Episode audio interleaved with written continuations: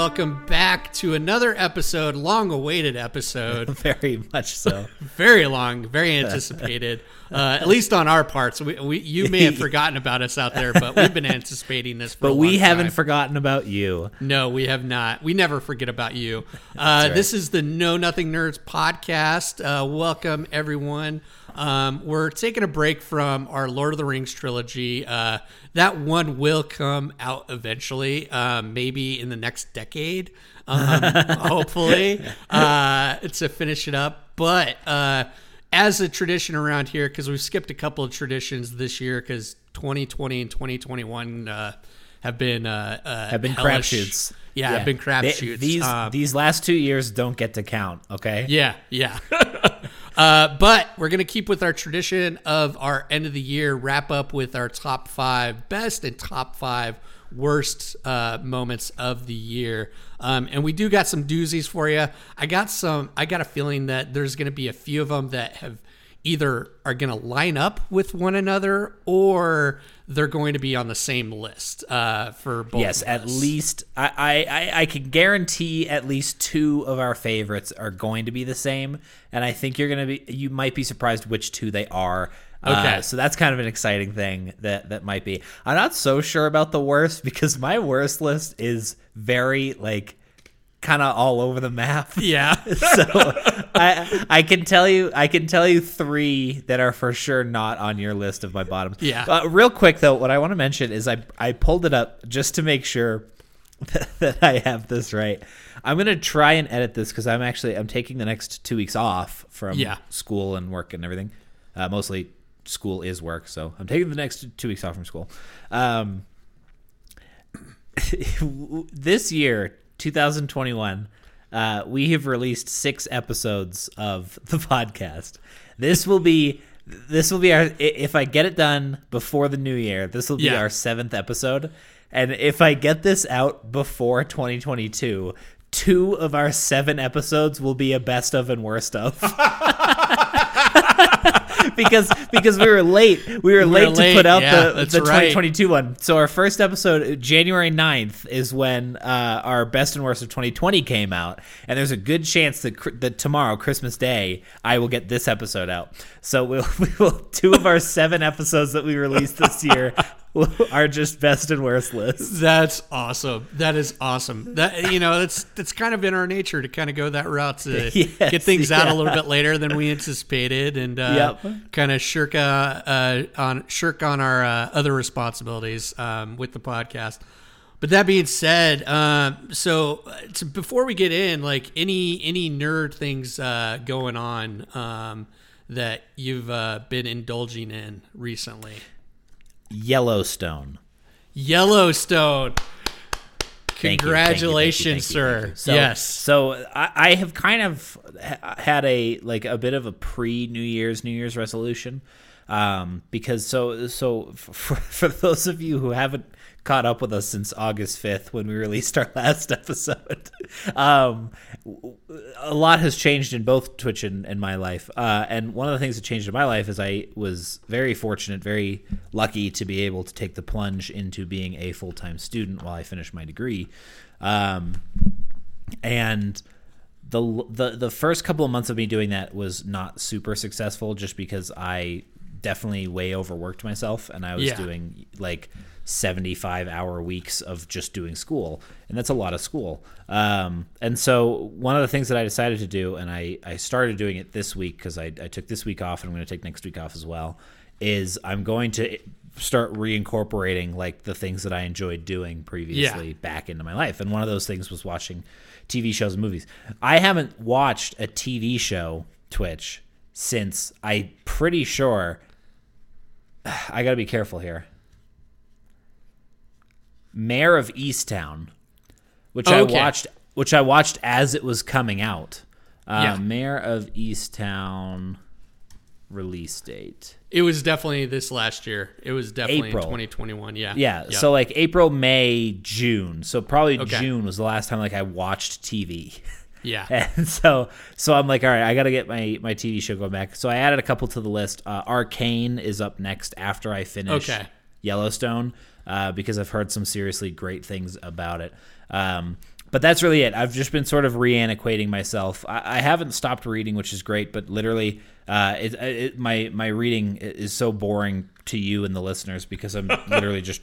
I'm literally just reading Game of Thrones and, Again. and The Girl with the Dragon Tattoo. Just always, just um, th- those are the books that I'm just always reading. So, but that's that's really it for me. I I, I have I have just kind of decided to with now the uh, like ninth rebirth of our podcast here. I've also decided to do a little bit of a rebirth of my my nerdy habits as well. So, Nice. uh, what about you, sir? What about you?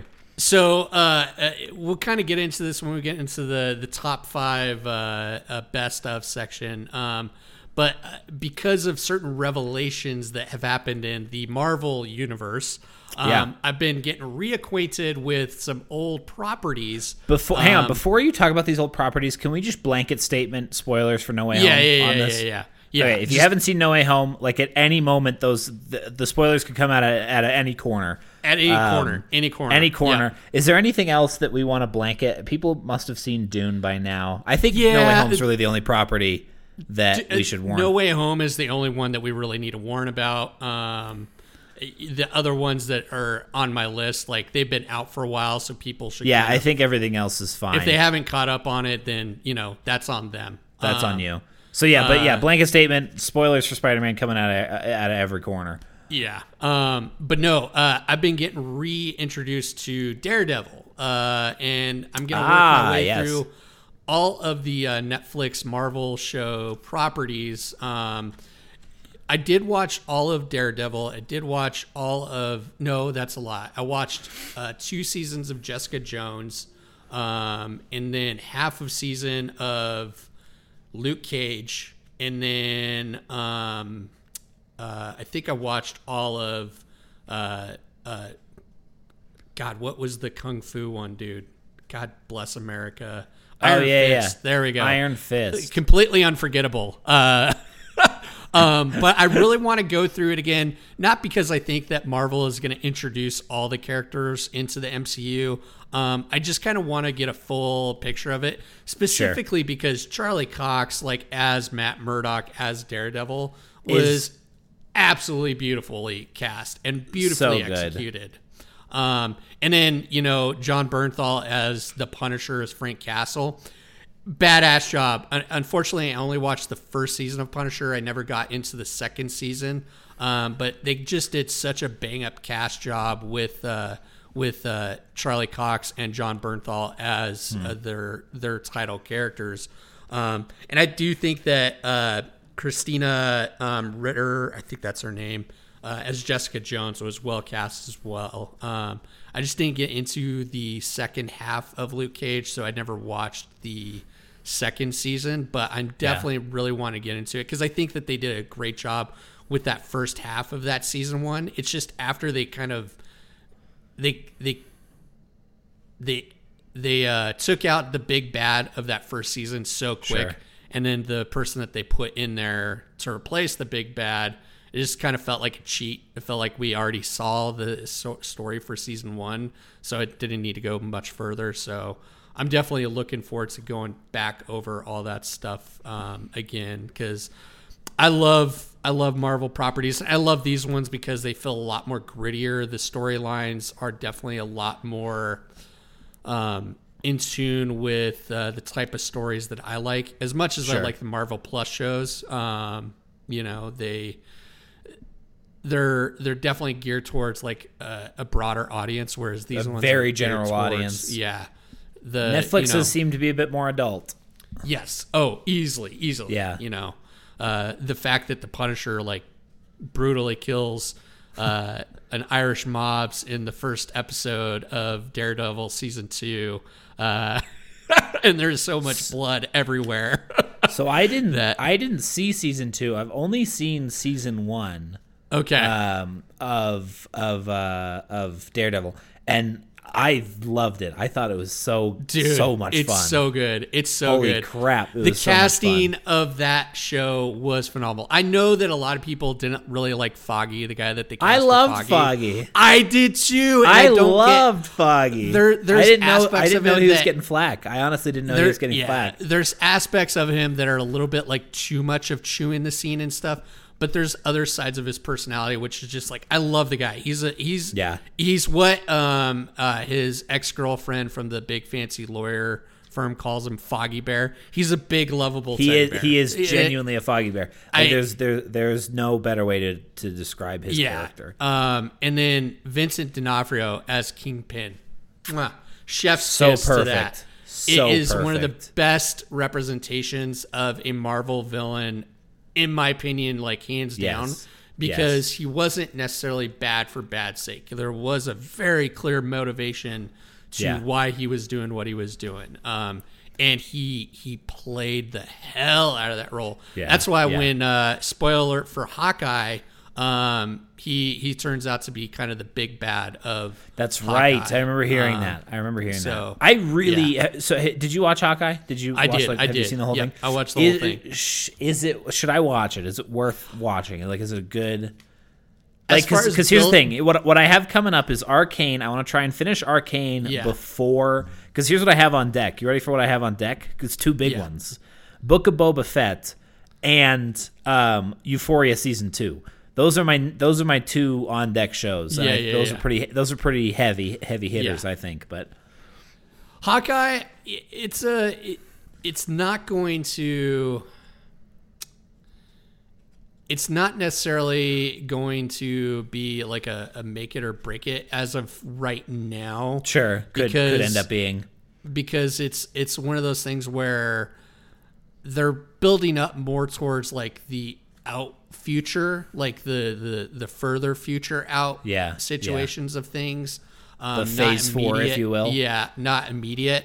Like WandaVision, yes, WandaVision would be a good one to get caught up on just because of everything that's happening with the multiverse side of things with the Spider-Man. No Oh yeah, Home, now and especially with with uh, uh, Strange Doctor Strange uh, into Yeah. the uh, multiverse into the uh, into the madness. Strange verse. Yeah. So like that that side of it is good, but you know, like with uh, Falcon and the Winter Soldier um, and Hawkeye, and yeah, Loki to an extent, like you know, you could you could wait a while before you dive into those, and it would still make sense what you're watching now. Currently Sure, that sure, is sure. being brought up as Marvel tentpole movies and stuff. Um, you know, Loki. It, it's just Loki's just a badass show, just in general. Like I've it's heard worth a watch. spectacular things. It yeah, is spectacularly done. Um, you know, uh, um, Tom Hiddleston, like, guy nails that character all the way through. Um, and Owen Wilson uh, is just phenomenal in that uh, that series. He's a lot of fun to watch. And the the the season finale of that first season, it, it's worth it. Like it's Just worth see that. watching. Like even if you were like so confused by everything that was going on in Loki, it's worth it just to get to that final episode because that final episode is so well done in so many ways. Um, I almost feel like with properties like this that I need to see them with Marvel fans because so I watched the bulk of my Marvel movies with one of my friends who's like huge Marvel fan. Yeah. And having having him there to walk me through certain things, very clutch. Very Yeah, clutch yeah, yeah. indeed. And I think that uh Marvel is like leaning into its own campiness and being like calling Easter eggs to itself and things like that. and, Yeah, like other yeah, yeah, properties yeah. and, and so it would. Ha- I think it would help a lot to have uh, a Marvel fan watch Yeah. that with me. But yeah, yeah, it's just a lot of fun. But yeah, the the Daredevil that's pretty much the big nerdiness thing. Um, you brought up Yellowstone. Um, I would suggest if you can uh, watch uh, Taylor Sheridan's new show, uh, The Mayor of prequel? Kingstown. No, not Oh. the prequel. This is a completely separate story. oh, separate that's world. on Hulu, right? With No, it's on. It's on. Uh, it's on Paramount Plus with uh, um, uh, Jeremy Renner. Um, Yeah, yeah. Speaking of Hawkeye. it.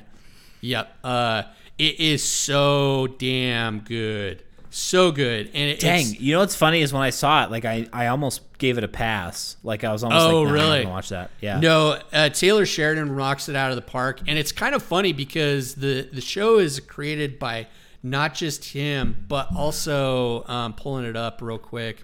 Um, a guy that he's worked with a lot. He's a character actor. Um, let me get him up here.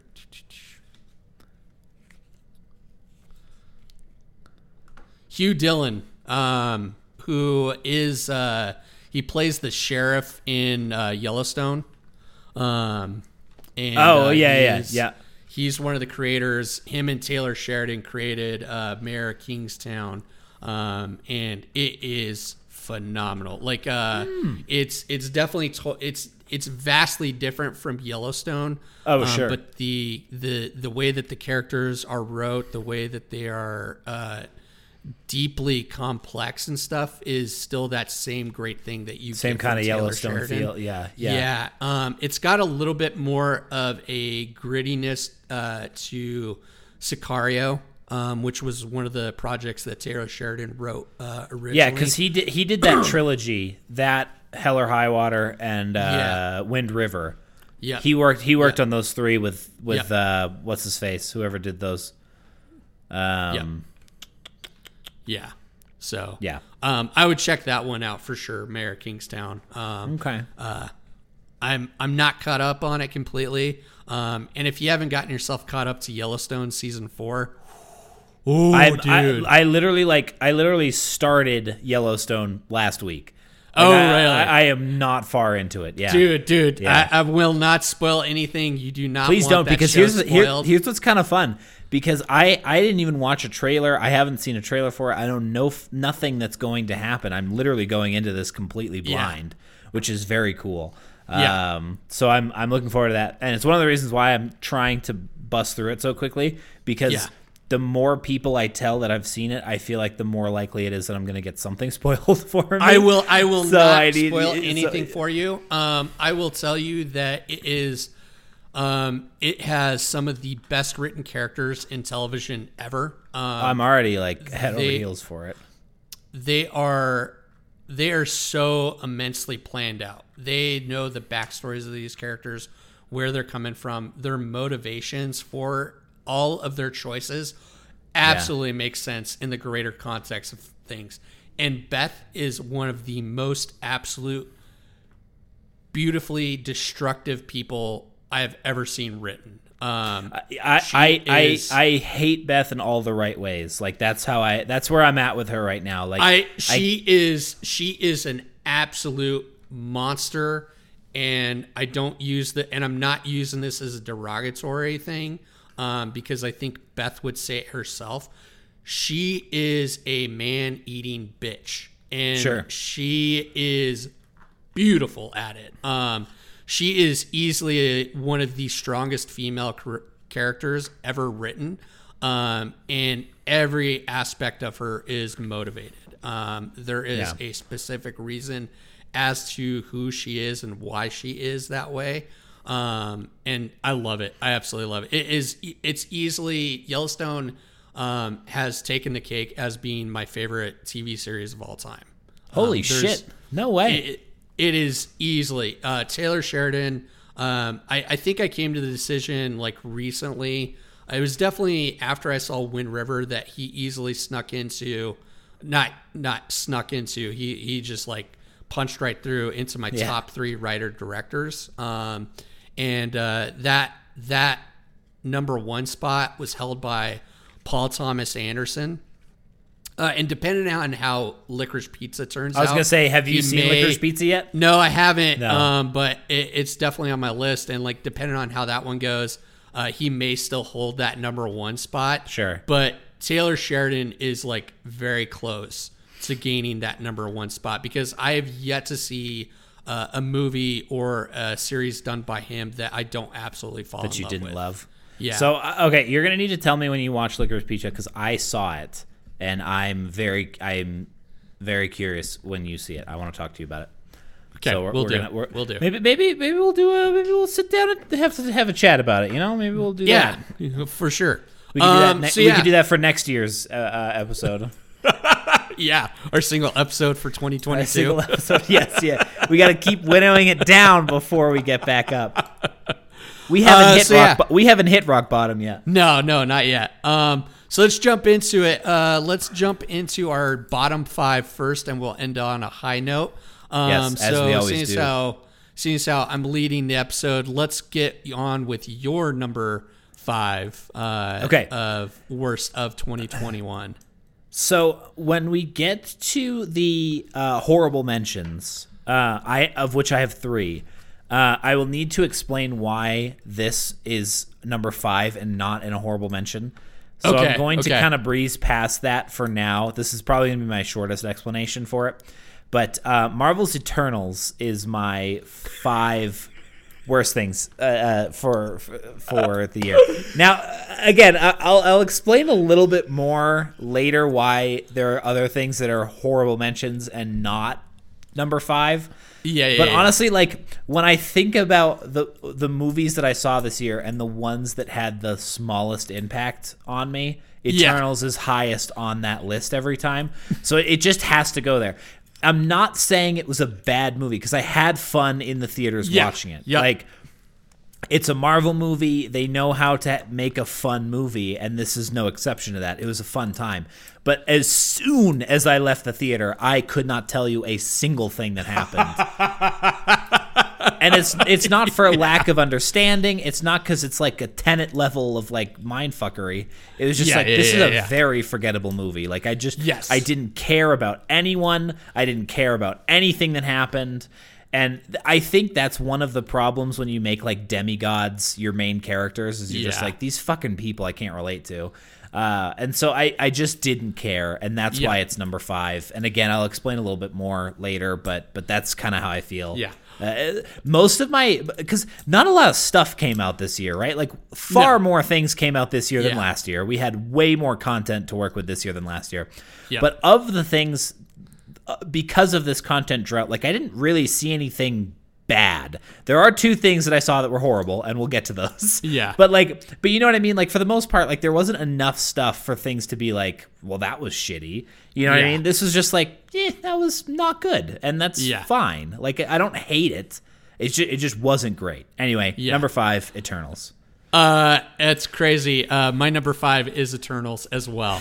Uh, and, and uh, same thing as you. It's not because Yeah. it was the worst thing. It, it just it was underwhelming, and, and unfortunately, It was- yeah. it's, it's it's what a lot of my worst stuff list is. It was just underwhelming. Yeah. of a Yeah. of a show uh, of a movie. Um, like like you said, it was completely forgettable. Like you can't. There wasn't really anything that really made us really want to care about any of those Right. characters at all. Um, I, I like the idea that we got a little bit more mythos of the Marvel Cinematic Universe and how it was created and all that lineage and stuff like that. However, at the end of the day, it's just like it, it was an easy resolution. Right. Um, I saw that Ikaris was going to be the bad guy throughout the whole thing. Like it, it was so it was so easy to tell that Yeah, that was yeah. coming uh, Right. for me. Um, I didn't care about any of what the characters wanted or anything like that. And it's not to say that there wasn't any fun in the movie because there was a lot of fun in the movie. The action sequences were badass. The CGI was a lot of the fun CGI is incredible. Yeah. uh, the uh, the storyline or the um, the look and feel of the uh, uh, God, I can't believe I'm forgetting their name. The degenerates, the degenerate. uh, the, whatever the the opposite of the Eternals, and I should know this. Uh, I just the words escaping me. Um, uh, I'm having a Carson moment. Um, anyways, uh, Wait, hang on. Do you mean like in that movie in that movie, there were opposites of the Eternals? Yeah, yeah, yeah. The ones that they were there to battle against, that that was their purpose, was to defeat Oh. the the other dudes. oh God. The uh, uh, anyways, the the apex predators. The Apex Um, Predators. Yeah. Um, like I thought they looked cool, and I thought Kro looked cool. Um, but like it, it, it just was underwhelming in so many ways. However, I will say I was a huge fan of the post credit post post credit scene with uh, Dane Whitman uh, when he was pulling out the they, ebony hang on, were they called Celestials? Is that what they were called? Say what? Weren't they called Celestials? No, no, no, not the Celestials. The Celestials are the ones that created the Eternals and the. Oh God, Google, help me.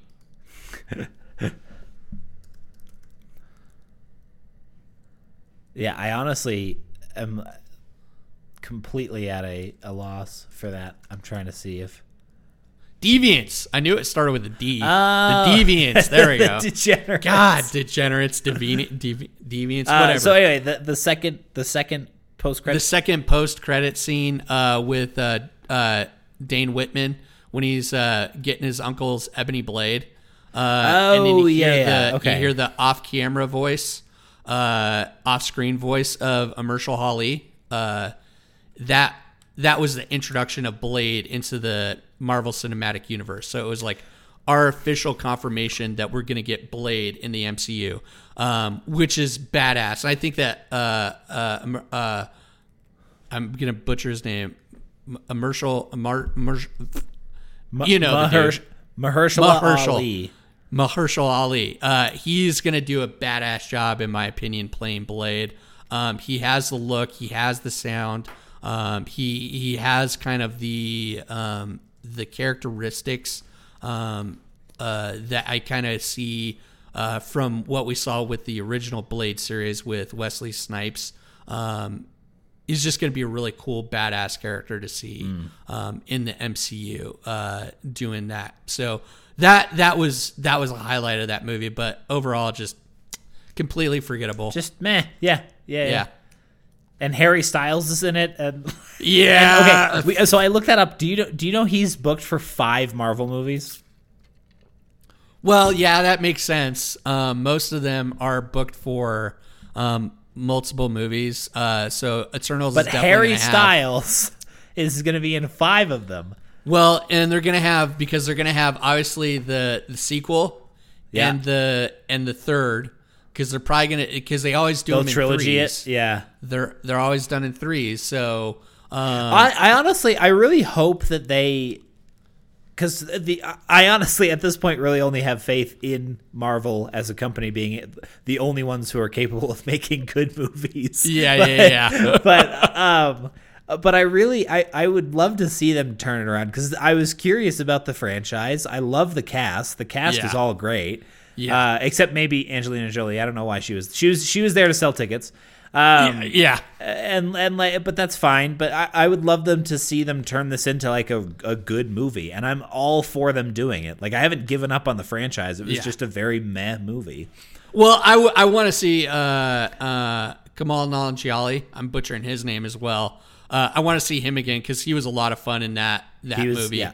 Yeah. Um, I, and Jesus Christ, did he get beefed up for that man? Like, yeah dude, it- it- that's such like a nerd like a, a nerd like blow your mind thing because I know him from being such a nerd in movies and other TV shows and being Yeah. a comedian and Yeah. to see him buffed out like that like a freaking beefcake uh, beefcake is just absolutely mind blowing um, so uh, to keep up the hope that like us nerd boys can look as sexy as that is at one day. Is like a nice little nod so. Feels good. Feels good. Feels, feels good. feels good. So all right Um, uh, what's your number four? All right another really quick one. I, i'm more passionate about the top three uh, than i am about these. It's just it's worth noting because i went to the theater even so i got alamo season pass back obviously thank god that's yeah, yeah back. yeah yeah. Um, and I went to see Clifford the Big Red Dog in theater. and I, I've never regretted a decision more in my life. I saw the movie for free because obviously Yeah, yeah, season yeah. pass had paid for itself by that point. And I uh, never have I ever. I went to see Clifford the Big Red Dog by myself. That's even better. and, and every, every single second, I was like, "When is this going to end?" I Yeah, have yeah, nothing yeah, more to say. Yeah. Let it die in its memory. God, that was bad. It really should be my Oh, number one man. worst thing. that that's probably how I felt about uh, watching Doctor Dolittle last year.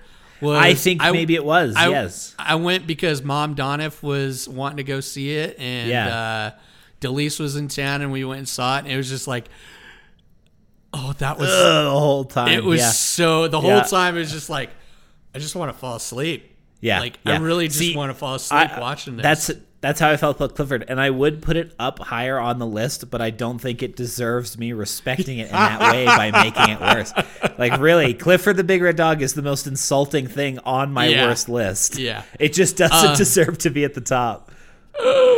oh man, what like was the CGI of Clifford? Did it look good at least? So the C. Okay, let me let me let me pitch this for you.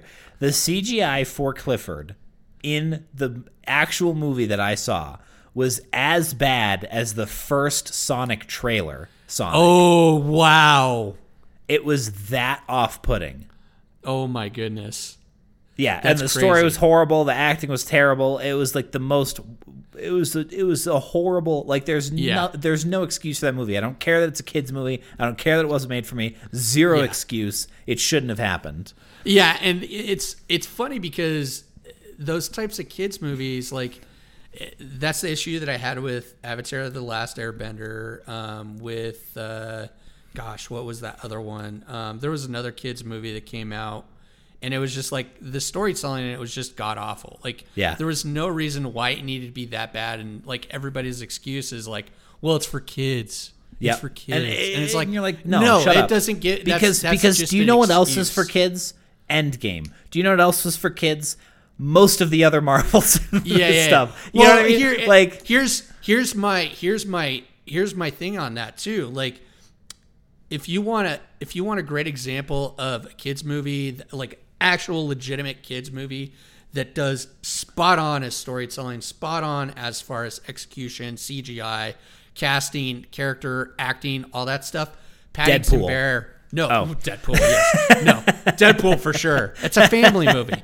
Uh, no, uh, Paddington Bear, the Paddington first Bear. one and the sequel yeah. absolutely phenomenal. Both Yeah. of them are just spot on storytelling wise, and it doesn't give you an excuse just because it's a hot property like Clifford um, or uh, Avatar or Doctor Dolittle. It doesn't give you the excuse to just throw in the just uh, not throw in the towel, but just be like, ah, we're just going to throw some stuff together um, Yeah. and put it in Blender and see what happens. So yeah, I- yeah. Oh, that's so so frustrating. Um, uh, my number four.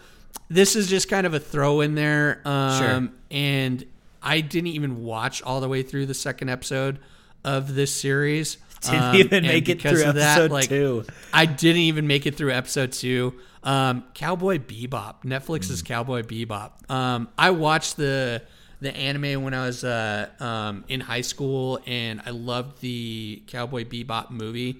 The Cowboy Bebop movie is absolutely amazing. Um, I couldn't tell you anything about it because it's been so long since I've seen it, but I was really excited about this one because aesthetically, the Netflix live show, um, live action, really made it feel like it was the anime. Yeah. Through the cutting scenes that they were doing, it made it Yeah. feel like it was kind of just a really good homage to it.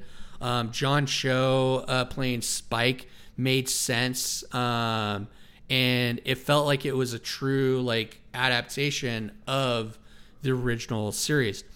That being said, it just it it didn't feel right when I watched the live action. Um, it felt cheesy. It Yeah. didn't feel like it was. It felt like it felt like a sitcom without the laugh track. Is what it, like I've heard it being Yeah. said. Like it's it, it's a sitcom without the laugh track. the jokes didn't land. Um, the timing just felt off, and it wasn't that like John Cho was a bad choice or anything like that, or the other casting. It just it, the chemistry wasn't there. It just didn't have the same feel that the Yeah. anime had, and I think that that could be chalked up to that like there's a reason why anime doesn't work live action. It's Right. just and no matter how many times Hollywood tries to do it, there's a reason that it doesn't yeah. work every time. Um, so like it, it it was just like ah I, I I can't even watch past the second episode. So I shut it like halfway off. I got like through 15 minutes of it and was like I'm done. I'm done. Not- doing it. Not doing it. Yeah. So Yeah, that was rough. It, it was yeah. rough. uh, number th- oh you got My number else to say? three. Yeah. Because you just did your number. Yeah, yeah, yeah. I did my number I- 4. You did your number four. So you're number 3. Number three. Uh, okay, so th- there are two things on my li- on my uh, worst that are a like a lack of this thing. Uh, and I hope that's okay, but it's mostly just because the disappointment of not having this thing has really made this year suck. Yeah, yeah, And yeah. and so I it, it needs it needs a place here. Um, Hollow Knight's uh, sequel game Silksong has had no news at all. Okay. Uh, like there, not even a whisper from the developers. No tweets, no website updates, no like, hey, sorry, game's delayed. It's coming in 2022. It wasn't promised this year. It was not promised this hmm. year. They at no point said that it was coming this year. But their last update that they had was for the holidays last year. So it's now officially been an entire year since we've even had a, a, a, any sort of heartbeat from them and Gotcha. it it's wearing thin on me because I I'm so excited for that game, like so unbelievably excited for that game, and it's just been a year of silence. And I I- like every single morning I wake up being like, "This is the day. This is the day." They'll tweet. They'll tweet today. They'll tweet today, and then they don't. And it's it's it's it's starting to show. Like I think I'm losing hair because of this lack of news. I'm aging twice as fast because of it. So Oh they man. got like like I, I I don't I don't even know. Like I want them to take their time. I Yeah, really yeah, do. yeah. I want Yeah. them to take their time, but I want them to tell me that they're taking their time. like I and not I just want yeah, yeah. yeah. So anyway, that's my that's my number three. even though we got a feeling that book uh, six, it's six of uh, of Game of Thrones that we're still waiting on, right? Yep, Uh, yeah. Even though we still hear from George, like I'm still working on it. I'm still working on it. Mm-hmm. Like, even though we know that it's possibly never, ever, ever, ever, ever going to come out. Um, you That, know, tho- those little updates of saying, "Hey, guess what? this is a thing that I'm acknowledging that still exists." yeah, Is enough for me to be like, he does care. Yeah. I think he's just trying to put as much like hope that it actually is going to happen, but because of how bad season 8 of Game of Thrones ended, he just is like I'm done. Like, But I'm the done. interesting thing is, is like uh, he can't possibly end up where the show ends. Just with everything Yeah. that is happening in the books that is so completely different from the show. Yeah. Like I, I just I, I keep thinking about it and like should- yeah he gave notes on who's doing what and, and who's gonna end up where and like Bran could very well end up being the king in Game of Thrones but it's like the way that the show did it could not possibly be how Yeah. he does it in the books. But I agree. I think he he heard the the backlash and was like, I wish people would just kind of forget I'm working on this for a little yeah, bit, yeah. Yeah. and then go from there. But Yeah. people just seem to be getting more and more impatient. Yeah. So Um so when did when was Hollow Knight when when did Hollow Knight come out? 2017, 2018, Damn. Damn. Hollow Knight release date. February 24th, 2017. It's almost it's, almost 5 years Hey, old, dude. Well, and I I kind of understand that in the gaming world cuz like Again, take your Halo time. 2, especially Halo because 2, yeah, yeah, you go. Halo 2 came took like almost a decade, I think, between the first and the, the yeah, I don't know. to come out. Um so like I understand that. Like we're And I- still I- hoping for a third, but I don't know if that's ever going to happen. So I, I I still am like completely on their side. Team Cherry, unless they've expanded, they made Hollow Knight with three people. Those 3 Mm-hmm. people who worked on that game. So like, I get it. Take your time. Completely take your time. Just let us know that you're still Let- like working let us on it. know, yeah. and haven't just Yeah. been like vacationing in Tahiti for the last two years. Yeah. Like, Uh, Even that would be fine if they just said, Yeah. "Hey, we're gonna take a two year vacation." Yeah. Peace. I'd be like, at least I know, because now I'm just stuck in this limbo of like, are they working on it? Is it gonna come out tomorrow? I don't know. Yeah. uh, all right. So on to my number three, and you're probably going to disagree with this one, and I'm totally fine with it. Uh, it's uh, it's Dune. Yeah, visually, What the fuck?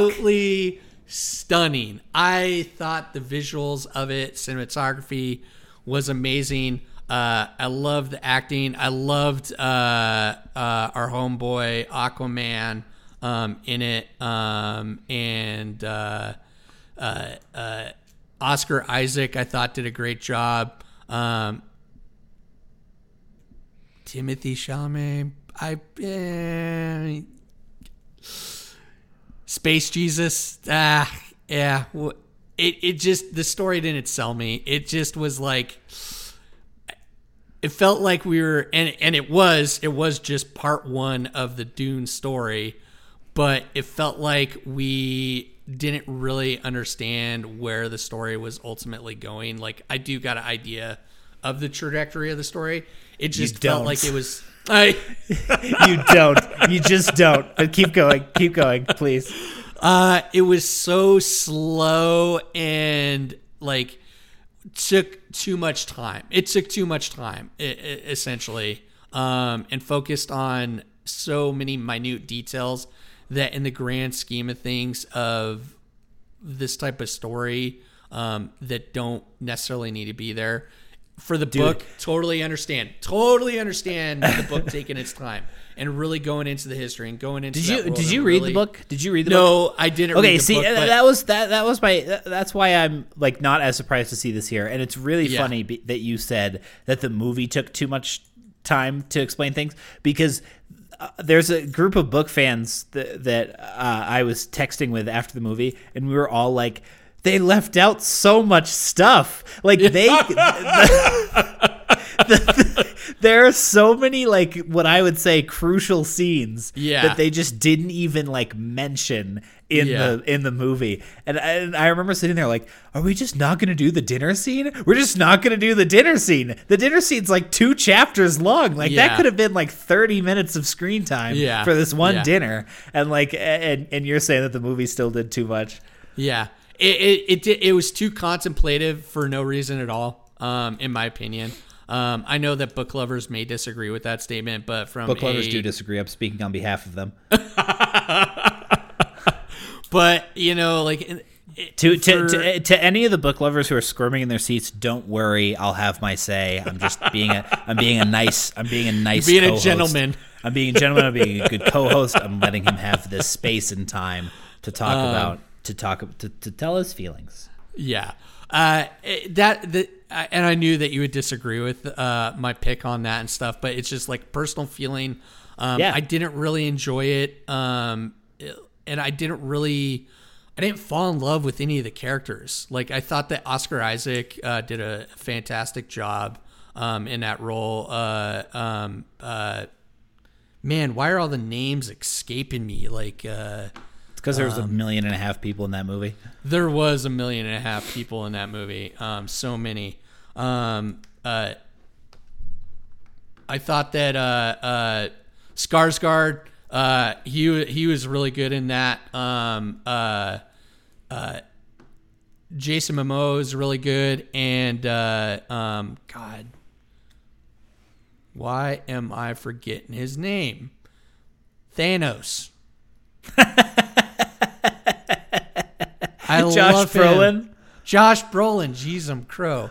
Um, I loved the actors and stuff, but like their performances were good, but I didn't really care about any of the characters. I especially didn't care about Timothée Chalamet. Um, and it's not because I don't think he's a, a, a good actor, because I think he's good. Like in the French Dispatch, French Dispatch, I thought he was great in that movie. We'll get to the French Dispatch. Um, but uh, like, I just didn't care about anybody, and that's what it came down to. Ultimately, is that like if I would have cared about any of the characters, I think I would have had a better time, and it probably would have just been like an underwhelming film for me. But I just didn't have a good time at all. That's fair. except for visually, it was stunning.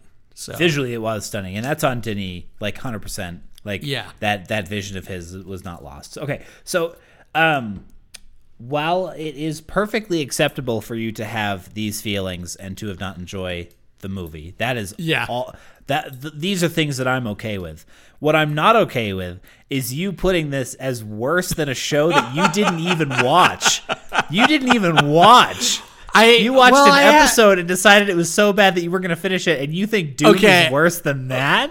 I well, and that's why I said my top five was a little eh, Yeah, yeah, Uh, yeah, yeah, yeah. or my worst five was a little eh. But um, I just had to throw. I threw it in there because like my other two are much more deserving of being in the top Sure, sure, sure. Yeah. three worst, um, for sure.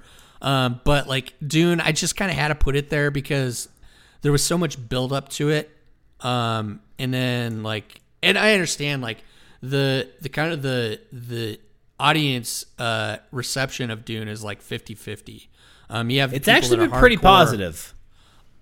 Is it? I thought it was more 50-50. It might have changed. I think it's uh, changed. I think I think opening week out. was a little split, but since since then, it, it, like uh, user review is eighty five percent, Rotten Tomatoes is eighty three percent. So it's pretty like among audiences and critics both. It seems to be pretty Yeah. split, uh, pretty uh, pretty like I like this thing. Gotcha. Yeah. Yeah. Um, so yeah, uh, what's your number two, sir? Uh, my number two is two minutes ago when you just told me that Dune was your number three least favorite thing. Let's move right on. Hey, we we made it. In, uh, we've done a meta. It's uh, we're we're in our own list on our we, own we list. have our own list now. no, no, no, no. I'm, I won't give you too much shit about that. I am upset, but eh, but the thing is, is actually what I want to challenge you to do is not read the book or try and avoid as many spoilers for the second half. And then I want I want to recouple this review when Dune Part When Two comes out. Dune. Okay. Because I do want to hear your thoughts on a lot of the things because like all of the things that you didn't enjoy are like that make like as I'm hearing it, I'm like that makes sense. He didn't read the book. Like that makes sense. He doesn't know where this thing is going. Like it Yeah. makes sense that you don't like Paul. Like all of these things to me are like, yeah, I, I understand why someone who doesn't know the source material would feel these this way. So I'm not surprised to hear it. I was just I'm just upset. But Yeah, but that's only yeah. because like I want you to feel the same way that I felt about Dune. But anyway, Yeah. uh, my I get real it. actual, I get it. I get it. You just Yeah. you're just using this as a point of like, okay, this is, is officially the last episode. So, This is this know. is definitely. I, I'm I, I I'm not even gonna upload this episode, so I'm just gonna. I don't want people knowing that I associate with you. Uh, my number two, Cowboy Bebop, the live action. So you've already you've already said a lot on it. Uh, I would like to uh, now just mention real quick that every single one of these best of worst of that we've done, a Netflix property has been on my worst list. yeah. Oh yeah. every single one of them. Uh, so I mean, good for you, Netflix. You have been consistently mentioned in our in our podcast. So uh, I, again, I have nothing to add. I think I agree with you. The first time I saw the anime was for the podcast. Uh, Yeah. And I like instantly. So it's it's not something that I grew up with, and it's not like a part of my life or anything like Yeah. that. But I still fell head over heels for the anime. Yeah. And the show does not do it justice in any No. way. And I feel really bad for anyone whose first introduction to the show was through the live action because it's It- just yeah. completely, it's it Yeah. doesn't do it. It doesn't do it justice. I think uh, like I don't even know if it captured the spirit like you said in in visuals. Just because from the first moment I was like, this is not my Cowboy Bebop. Like it just didn't feel Yeah. good. The acting was bad, even though I like I don't. I don't dislike the actors. It's just genuinely the the the material that they were given and the directions that they were given Yeah. was, was bad. Um, So I, I have nothing else to add. It was a major disappointment. I did watch the whole thing, and I am sad that I did that. Yeah. Yep. I, yeah. Same thing with me on that. I Yeah. agree with you completely. Um, my number two, and I and I knew going into the movie that there was a good chance, uh, more than a good chance, that it would be highly disappointing. Um, but I had like, I had some hope. Um, what is this a going to little be? slice of I'm hope. very curious. Um, it's Venom. Let there be carnage. Oh, Um, okay. I'm not surprised about this. Okay, all right. I I honestly was hoping that they were really gonna let the shit fly and let Carnage truly be Carnage, um, but I think it was miscast, um, and it, it fall, fell into the same issues as the first Venom movie. Is that the story wasn't well thought out at all. Um, there was no outside of Eddie Brock. Um, kind of really uh, realizing that him and Venet, the symbiote, they truly needed to work together and be one um, and come to a common ground in order to work together.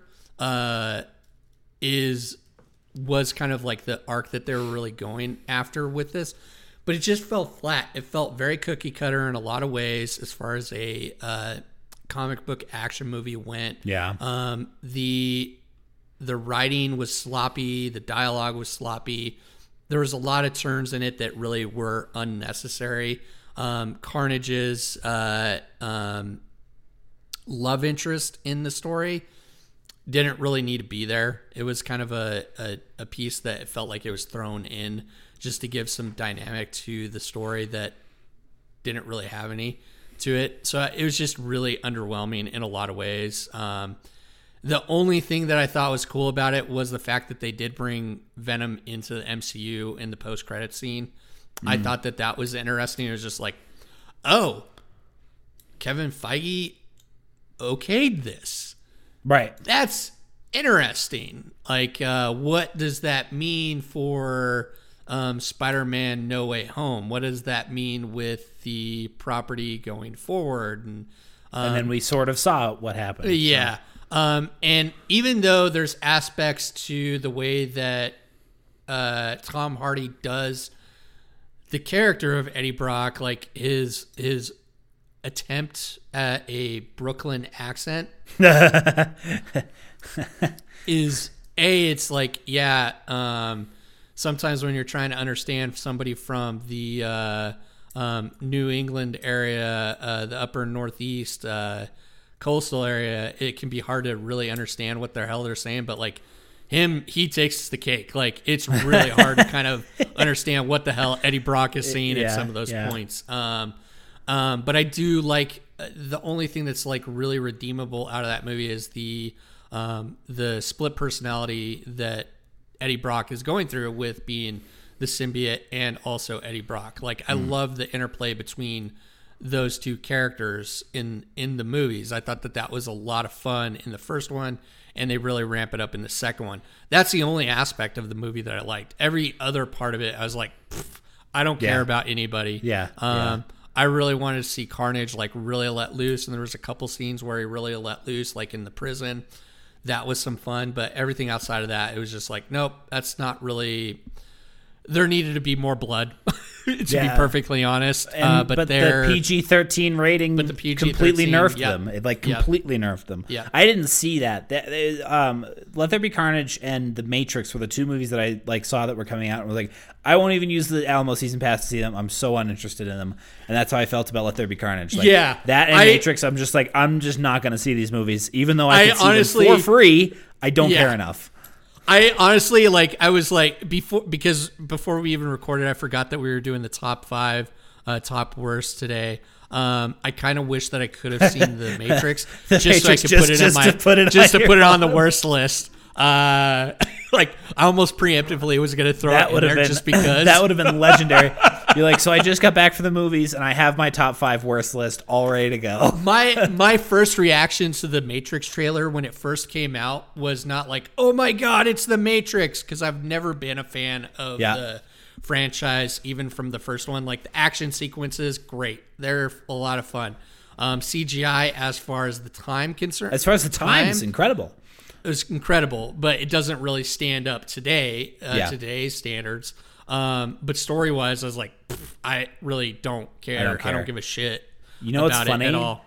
So uh, at the th- at one of the three times that I've seen uh, No Way Home, um, the f- first one. So when we went to opening night, we went to the big show, and uh, they had the like the world premiere trailer for uh, the next Fantastic Beasts movie.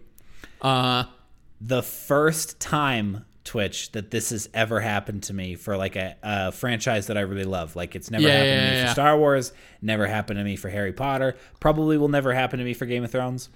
But this was the first time that's happened for a franchise that I loved. Where as I was watching it, I was like, I don't fucking care about this movie, dude. I, do not I care. was totally with you, but I'm I, like I my my I don't care about it was it, it's not really a surprise because I've never been a huge Harry Potter world right fan. sure and Um, like i, I so- really li- i was stoked for uh the first fantastic beast like Yeah, out, yeah, yeah, out of my gorge excited for that. And then i was still pretty damn excited about the second one but s- after seeing the second one with you and almost leaving the theater. Yep. Um, like here's the funny thing about it too. I went and saw Spider-Man: No Way Home with uh, Delise, um, and when the Fantastic Beasts trailer came up, I was just like, eh. I was Eh. like, she's she's gonna want to go see it. I'll go see it with her. But she leans over. She's like, I think I'm more excited about this than the Harry Potter movies. I was just like, yikes! like, uh, wow. Like I, that second movie was just so uh, like the first one was okay. Like I, I do gotta fun. admit it was fun. First one was mostly because I thought that Dan Fogler's character Yes, and his relationship yes, with yes, uh, yes. what's her bucket was so fucking well done. Um, Dan Fogler is he's amazing. Um, he incredible was a actor, show yes. stealer. Um, and in the second one, that was main reason for me wanting to see it was for that storyline. Yes. and I think that he did a fantastic job in that one as well. and he'll do a just like- fantastic job in this next one like there's no doubt about it That's the only reason why I'd be interested Yes. to see it personally, Yeah. outside of like going to um, be there with my girlfriend when she when she I goes just- to see it. So my thing dude honestly and i'm getting i'm getting very fatigued of this is like they just keep harry potter star wars we'll have to see what game of thrones does but they, they like they keep every time they reboot a franchise they're like hey you guys remember dumbledore right? And you're like Yeah, yeah, yeah, we remember yeah, dumbledore. And they're like well, you- do you want to see that crazy awesome fight that they talked about in the f- first couple movies? And you're like, no, not really. Did literally nothing else happen in this magical world that we have to stick within these like 30 years? Yes. Uh, Like, yeah. These yeah, people are yeah. literal wizards. Yeah. And you're telling me that the only exciting thing that happened was in this like 30 year span? Like, I don't buy it. And the same thing Yeah. with Star Wars. And Star Wars keeps talking about like Knights of the Old Republic, like all of these ages of like cool shit happening. And then somehow we're just so boxed into the Skywalker trilogy that like we can't get out of this phase. Anyway, I, I'm I'm I'm getting increasingly jaded about people doing things like that. Yeah. And uh, I, I think that like this is just the next step for me in that evolution of like every time I see it happening, I'm just gonna get increasingly more bothered by it. Yep. Yep. All right. You wanna do some- your uh, Do you want to do some Uh, yeah, mentions? Do you want to do some yeah, I don't. I don't really have any, but I may come up with some on the fly. Right. So, um, Cool, cool, cool, cool. So yeah, you go. You go ahead and give us your honorable, uh, dis- dishonorable so- mentions. so the first two that I'm going to say are kind of they were like very they're very much tied with Eternals. So these are like uh, the, the the the the movie and the show that I'm about to mention are like very much like on the same par as Eternals. Um, Yeah. Lamb from A24, Okay. the A24 movie Lamb, and I I really do hate to say this, but Bad Batch too. Oh, So yeah. the- I didn't the- even watch it. yeah, so the animated continuation of the Clone Wars uh, was something that my roommate and I watched uh, weekly, and like we just we spent the entire time just making fun of it, like that, like the the whole time we were watching, we were just kind of dumping on it, and that like that made it a really fun experience. But the show itself was really bad. Uh, And and Lamb, I went to see with a friend, and the whole time we were just kind of like looking at each other, like when does this like when does when does it get good? And it never did. Uh, and it, it, it had an opportunity uh, to become a comedic masterpiece of a movie in which case it, if, if it had done this one thing uh, it would have been my number one best nerd moment of the year. But there's uh essentially a moment in the in the movie where like it, it could very much set it up for like a a zoo version of John Wick, and if it had done that, if only if only it had done that and become like Zoo John Wick, I would have lost my marbles. And again, I would have said it was the best thing ever. So Yeah. anyway, anyway, those Uh, are my two. Uh, and then actually, the one more thing that I just want to mention offhandedly is the Mario cast announcement was a huge disappointment, Dude, what the hell? Like, why? Why? ju- Why do you have needed- to? I had to mention that somewhere. Yeah, why do you got to throw Chris Pratt in everything? Like, It's so weird. is he gonna do a fake Italian? Is he going to accent? do an Italian accent? Like- I sincerely hope he does, just so that we can make fun of it. like you can get away with Sonic sounding like he did. Uh, I forget the the actor's name that Ben. Schwartz. Ben Schwartz. There we go. I knew it was Ben something. Um, you could get away with that because Sonic never spoke in the Right. in the uh the, Mario the- Mario's got a few trademarks that I can't see yeah Chris yeah. Pratt doing. like Sonic, he did have the the animated shows and stuff like that where we did get to hear like his voice and stuff, but they weren't as like hugely like popular as the Mario. It's Yeah. a me, Mario. It's Like, like, it's so you should do the voice for it. Like honestly, yeah, yeah, yeah. um, like, but Chris Pratt, like, he's got a very recognizable voice, and you, if you're gonna do a stunt like that, you're gonna want to cast them in a way that, like, it's a character that can take on their voice, not Yes. somebody that's already got their voice attached. an iconic. Italian voice. So yeah. yeah. So I'm with you on that. Um, I really honestly didn't really have too many like dishonorable mentions. Like there's a couple shows that I saw this year that I really had no like that I did try to watch, but like fizzled out. Like Y: The Last Man, which was this hugely popular graphic novel back in the day, um, which like was really kind of ahead of its time as far as like um, dealing with uh, sexism and uh, uh, uh, uh, that type of stuff. Like, what what would a world lo- look like if it was just women? Um, how would that look like? And that the the graphic novel is absolutely phenomenal. The show just really fizzled out, and it felt like it was wasn't. just trying to.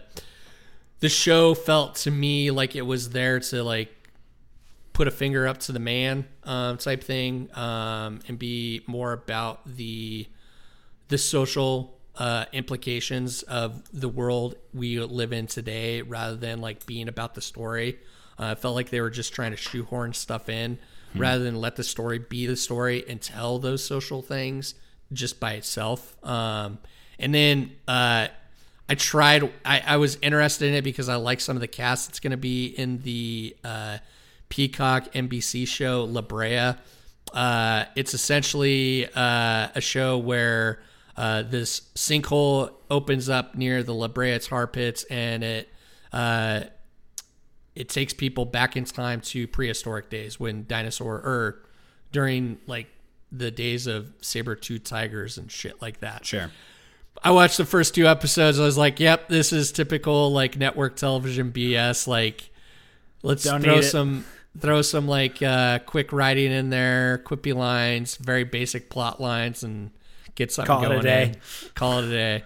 Uh, yeah, it was terrible CGI. Could always count on terrible yeah, CGI. Um, yeah, it's just like very underwhelming. Uh, but yeah, that'd be my honorable mention, Your- your dishonorable honorable mention. mentions. Yeah, Yeah, yeah. So, um, so yeah, let's get into the uh, the better part. Uh, no, no, no. We, we have we have the worst. Oh, we have the number one. Yeah, we have the number one. The number one We worst. we yeah, can't- we can't, we can't skip over the number one. let's do it. Let's do it. What's Okay, your number so one worst? you already mentioned my worst. Uh, Okay. and I'm actually kind of surprised, kind of bummed that you did because you used my number one worst thing as a silver lining for my number three worst thing. it's not that it's not that the Winds of Winter didn't come out this year. It's- Okay, that's okay. that's not what it is. It's that there there are kind of two things to this. George Martin said, and he said a lot of things. he said a lot of things, and it's not for a lack of of updates like it was with no Silksong release. Yeah. But George Martin said that um, if he if he wasn't done by by January like 15th or whatever there's a, there was a con happening. There was some sort of con happening that he was going to be a part of. And he said that that con was originally supposed to happen in 2020 yeah, and it, I think it was in um, Ireland where the where the con was, but because of COVID, it got delayed until January. So he he tweeted, and he said he he gives he gives the country of Ireland his expressed written permission to put him in jail if he didn't have Winds of Winter released before that con. Oh my goodness. And as we all know, he did not release the Winds of Winter before that con happened. Yeah. And so I don't know. It's just like when I love having updates, but then there is such a thing as as bad updates. You know what I mean? Yeah, like, yeah, yeah, yeah, If yeah. if the Silksong developers were like, "Oh yeah, we'll have it done tomorrow," and that was like two years ago, that would be a bummer. And George R. R. Martin has continuously, time after time, just like my dad going to get milk, promised to come back. and never has and that, that it's For- i can for- only for- handle that so many times in my life For me, it was cigarettes, not milk. But you know, I, I get the idea. I get you, the idea. but you understand what that feels like. and it's it's starting to wear really thin on me. I, I can only read those books in succession so many times before I I just need to see what's happening next. Yeah, he's released some sample chapters. He hasn't released any sample chapters this year, but I'm just I'm so bummed that he like he keep, he keeps making these promises of being like it'll be done by this time. It'll be done by Yeah. this time. Yeah. Uh, and and he's been saying that since t- since like 2011, and it, it's it's getting very tired. Uh, Yeah. And I'm I'm just ready for there to be some sort of like. Because because for him, it's getting to a point now where every time he says it's going to be done by a certain time, I just say, yeah, right, okay, no, it's not yeah, uh, yeah. and and then move on. So that was my most disappointing thing of this year is being like maybe he actually means it this time, and then Yeah. have it be not true. Yeah. I it sucks because like I understand as a writer why that's so difficult to do cuz like when it comes to writing y- y- it, it the it all comes down to you and your ability to put the words on the page. I, Yeah. I understand the problem with that. Yeah. Um, if you're not a writer, it's kind of hard to understand. Um, but it- to be honest, writers are some of the biggest procrastinators I, in the world. know, right, right. Um, we say that we're going to get d- stuff done, but we don't. That's why it's always good to have uh, somebody that keeps you accountable. Um, Yes. Uh, uh, to give you kind of a hard deadline. Um, that's that's one of the great things about working where I'm working is that yeah, we have to work on other people's projects, but part of the process is that we can put our own projects out as well.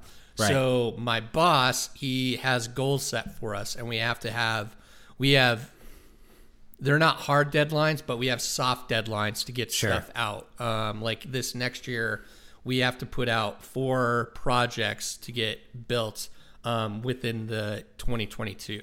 So that's that. It's not a hard deadline, but it's soft deadlines of like, Right. Here's the goals, And and, it's like it's each, still each it's, three it's months you need a project done.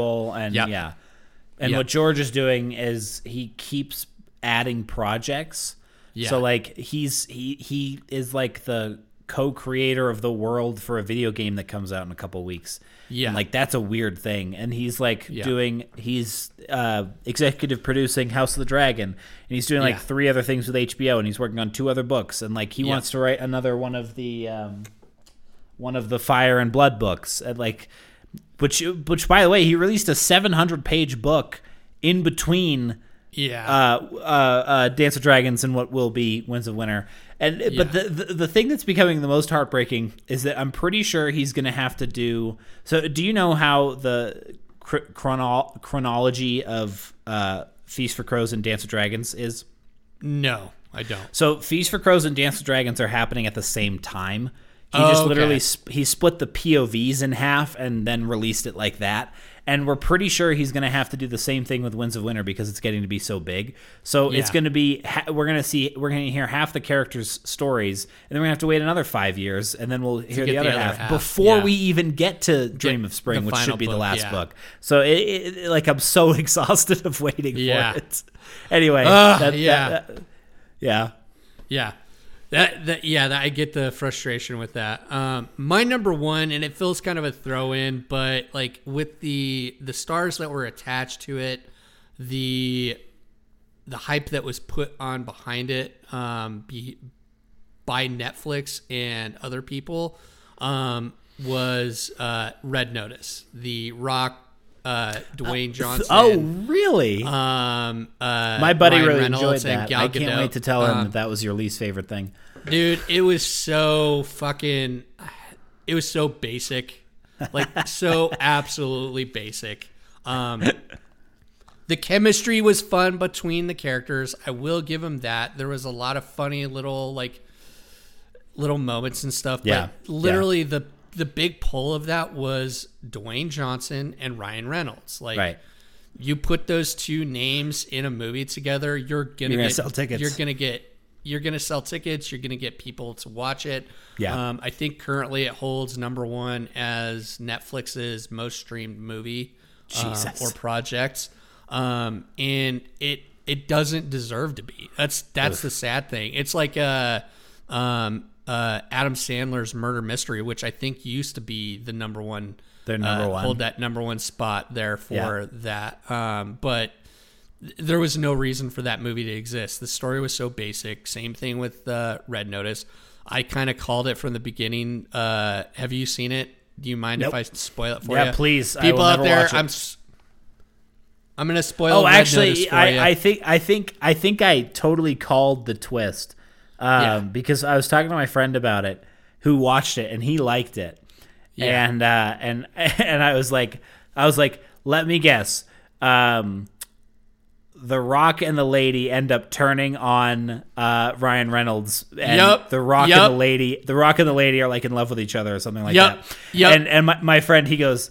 "Well- Well, yeah, that's exactly what happens. yeah, it was so it was so advertised the entire time of it. Um, there was just shit that The Rock did that was just like everything on there was just like too coincidental, too coincidental to what was happening. Sure. um, Gal Gadot showing up at the same places that Ryan Reynolds and The Rock were at. Um, it, it, it's stuff that drives me nuts. That when I'm working with my clients um, on projects where I read it and their stuff is just like this is too coincidental. You're going to want to do something that either is going to highlight this as a possibility um, and bring it up early on, or it's just going to feel like it's there because it needs to be there. Right, right, right. Um, It needs to happen for a reason, and there's no setup for that reason to be there. And it, it the it was just kind of a MacGuffin all the way through. Everything was already planned ahead of time. Um, there was a heist reveal to the whole thing, like um, uh, Gal Gadot and Dwayne's character, like uh, being in on it the whole time, and it was like, yeah, that was all predictable all the way through. So it was just, it was highly disappointing, and like.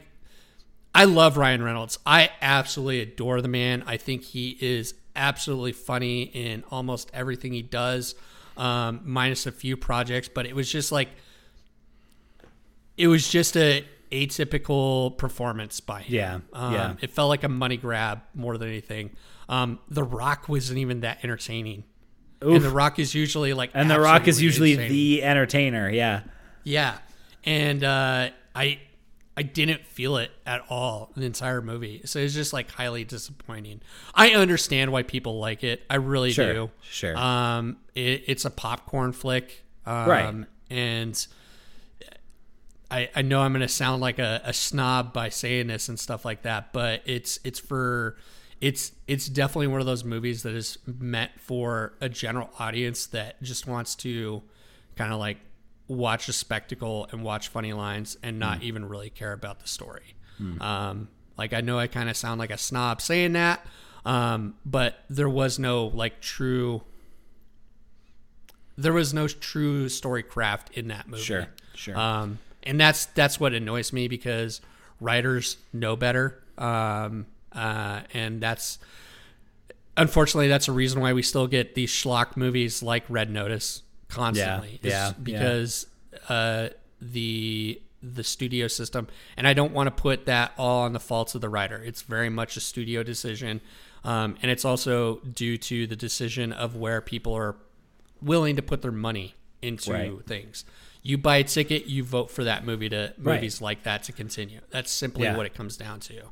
So Yeah. Yeah. Yeah. Well, uh, for Ryan Reynolds, who's crying right now, um, you need not worry because Free Guy will be on Twitch's number one best uh, thing for, for nerd moment for this year. So you don't, ha- you, don't have to, you don't you don't have to worry. I don't know about that. I don't know about that, but uh, it may it may show up in my list somewhere. but but Ryan Reynolds, you don't have to worry quite yet. So, so Yeah, just yeah. re- rest assured, rest assured, one of your movies will be on on Twitch's favorite list too. So All right, uh, let's jump into it then. Uh, seeing as how we're here, uh, let's jump into the top five. What's your number five of let's get some good things going on. Number five, Attack on Titan season four, part one. So Okay. The the the final season, the first half of the final season came out earlier this year. Um, and the second, the, the the final episodes of Attack on Titan will be airing in two weeks. Um, Ooh. I cannot wait. It, it's gonna be incredible. But the the direction that show has taken, and this is someone who has not read the manga and and won't. Um, yeah. The direction that that show has taken in is like the as, it's hands down the best anime I've ever seen in the very limited amount of anime that I've ever seen. But depending on how the next couple of chapters go and how the show ends, it might be one of the best TV shows I've ever seen. And it's just Ooh. because of how crazy well developed all these characters are and just how like dude it is a gut punch every single episode of this first half of season 4 has been like like tearing my heart out and throwing it on the ground. Like the, the the creators of that show did not give a fuck. They didn't choose they they didn't like keep anyone safe for anyone. Like there's no favorite character who gets to stay alive. Like it's just not how that show rolls. But then also like they're not afraid to like book Tyrion Lannister you. Like some of your favorite characters are real shitty people and they don't Yeah. bat away from showing that side of them. You know what I mean? Nice. Like Yeah. increase as the show's imp- as the show's popularity has increased, so too has their ballsiness. And like it's Yeah. really like I don't know how much of that is just ripped straight from the source material. I'm assuming a lot of it is because that's usually how manga anime is adapted Yeah. is just like page by page. Um, but like the the creators of the show, the creators of the manga, whoever did that, like it is truly masterful, and it it really does belong on my list of favorite television series just because of how emotionally captivating it is. So Yeah. that was the, that was the easiest one to put on that list this year. Was like, Nice. yeah, obviously Attack on Titan's going up there. I still need to get caught up on it. Um, I've only seen through the second season. I haven't seen the sec- uh, the third season yet. Um, And the cool thing about that is like you still have all. no idea what's going to happen. You know what I mean? Like you you just don't. Yeah, I need to get re re uh, reintroduced to Attack on Titan. It's something that I've been wanting to get back into. Um, it, I just uh, don't have access to it because they only had the first two seasons, or is it all on Netflix now? Because they did have the first two seasons on Netflix. Um, my number five uh, for this, and I'm sure this is further down on your list. Um, French Dispatch, uh, Wes Anderson's French Dispatch. I'm just glad to see it on your list. I'm just glad to see it on your I list. I had to put it in there. It, it's the first. It's it's the only art house movie um, that I've seen this year that Yeah, I really yeah. think fully deserves it um, to be on that list. It's not to say that there wasn't good art house movies. Um, I disagree with your with Lamb being on your list for me personally. I understand fully why it's on Yeah, your, yeah, yeah. on your uh, dishonorable mentions.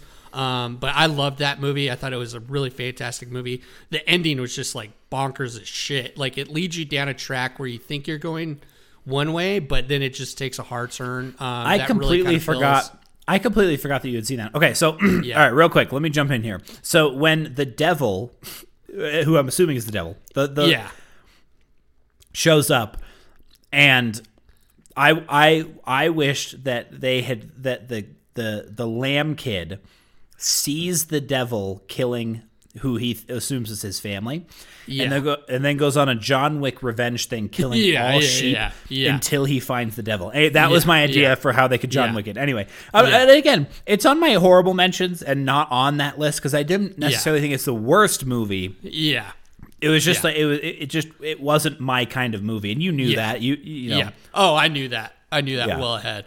Yeah. Um, but French Dispatch, Wes Anderson knocked it out of the park. It felt like his uh, um, uh, opus, his magnum Mm-hmm. opus, in a lot of ways, because it has a lot of flavors from all of his other films that he's done before in the past.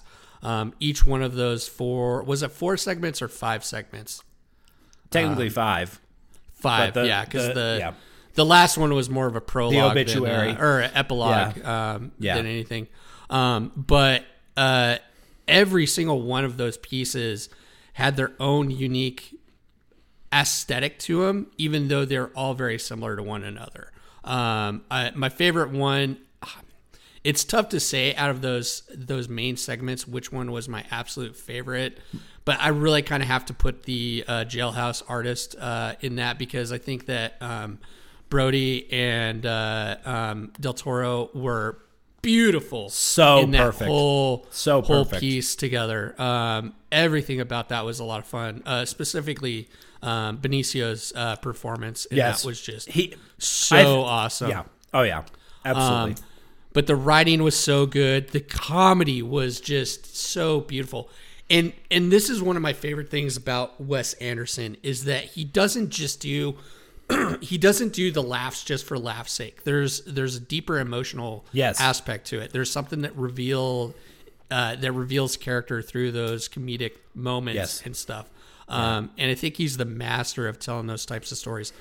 And the fact that like you really see his uh, his love for um, French New Wave uh, and Ita- uh, Italian realism in those movies, even though it's it's definitely more geared towards uh, a French New Wave type Yeah. film, but there is there's aspects of Italian neorealism that were in those those movies as well, and it, it's just a great. it- It's one of those movies that people are going to break down and use as film studies in classrooms and stuff. Yes. Um, as a way to bridge that gap between audiences to try and introduce um, a younger generation Yeah. into these classical um, uh, French New Wave films, which I think Yeah. are unfortunately being kind of lost on generations th- because of films like Red Notice uh, and uh, shows like Cowboy Bebop. Um, Those are in the past now. They can't hurt us anymore. yeah, yeah, hopefully. Um, and, and Venom. Um, but like, it definitely like I I wanted to put it up in my further up in my list and stuff, but there's there's other projects that Yeah. I think that are more deserving of those. Um, but uh, from the film nerd perspective of me, it's it's easily I would put it uh, probably as like artistically wise, storytelling wise, um, in my number one. If I'm going from a critical point of view, it'd be my number one in a in a top five list Sure. of films that I've seen this year. Um, but as far as like nerd moments, um, Right, it's, right. it's it's number five. Yeah, So, yeah, nice. I, I again, I'm just I'm stoked to see that on your list. We actually we saw that together. Um, Yeah. and that was our that was our last time at the Alamo together, wasn't it? that was the last time at the Alamo together. That was Um, an not, excellent send off. not the opinion. not the last time ever, but not the last time um, ever, but the last time yeah. that we have both been at the Alamo. Yeah, Um, so my number four is Mare of Easttown. Um, Yeah. And there are other things that I would have loved to put on this list, and Mare was the one that had to knock two of them off, only Yeah. because, like, I I'm a sucker for for like a good crime show, but there are Yeah.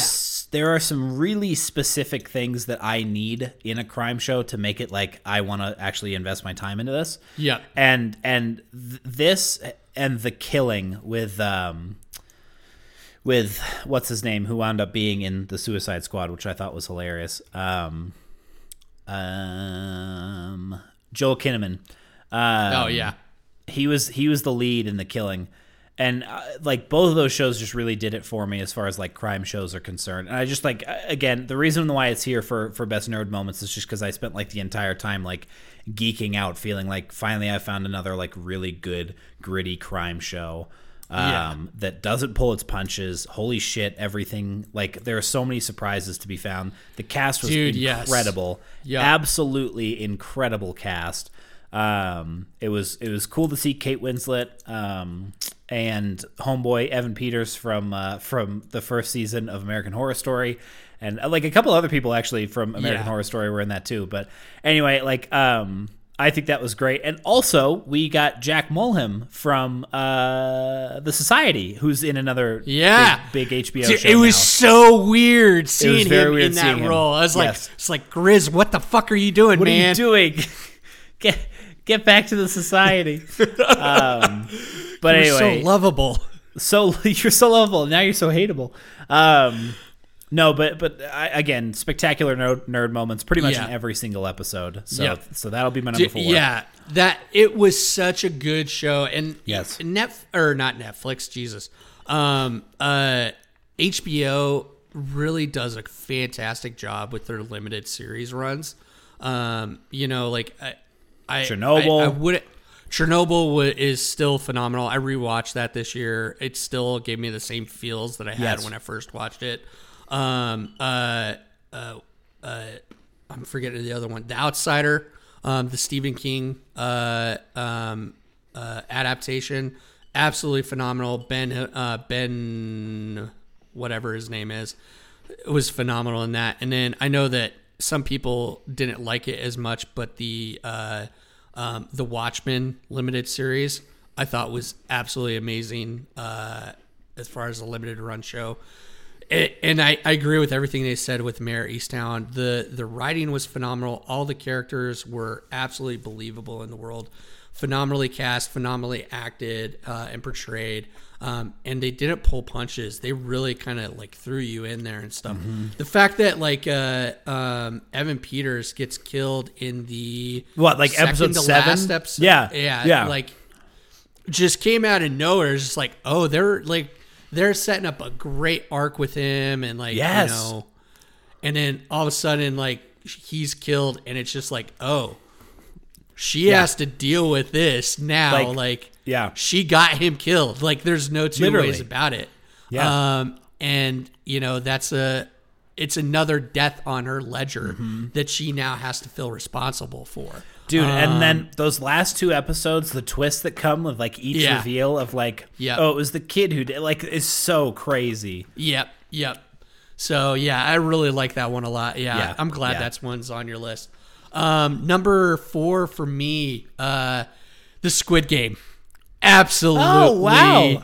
Loved every twitch, second twitch hopping of on that pop Korean- culture and everyone Dude, I I was skeptical at first, but I was like, I really got to give it a try because I've tried watching some of the Korean shows that they put on Netflix or the foreign uh, television shows. And it's just such a different type of storytelling that it, it's it's it's expected um, from those. But I was absolutely blown away with Squid Game, um, and I should have anticipated that. You know, it was going to be a show that was going to be really well done as far as being a Korean based film because Korean film and television or Korean film is really underrated. It's starting to get more noticed uh, Yeah. because of Parasite. because of sure. Parasite. Thank God for Parasite because Yeah. holy cow. Um, but the TV shows and stuff, I was always a little bit hesitant because um, you got all these K dramas that are just like avenues for K-pop, and I like K-pop. I do. Sure. I'm not. I'm not afraid to say that I'm a K-pop fan. Um, uh, uh, but I was a little hesitant to jump on the TV shows.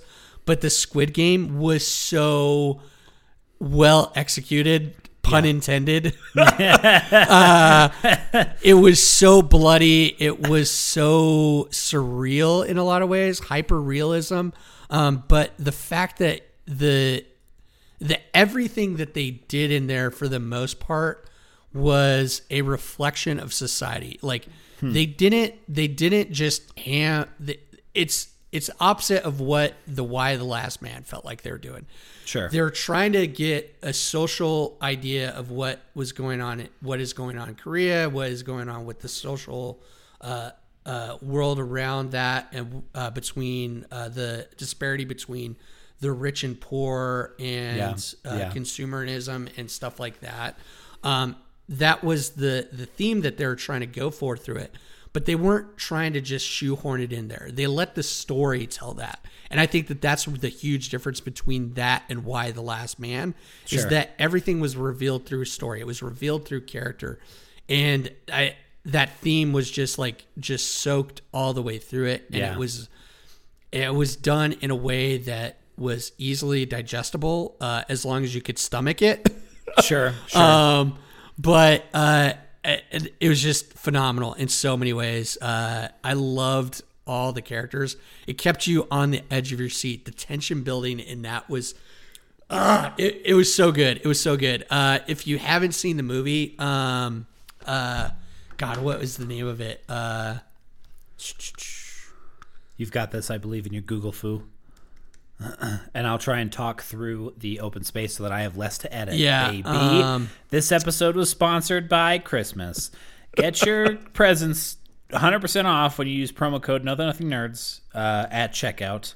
Um, thanks so much for that sponsor. It's a okay, deal. yeah, I figured it out. I figured it out. we did it. We did it. We did it. Uh, uh, if you haven't seen this movie, uh, it's I Saw the Devil. Uh, it's a Korean movie from 2010.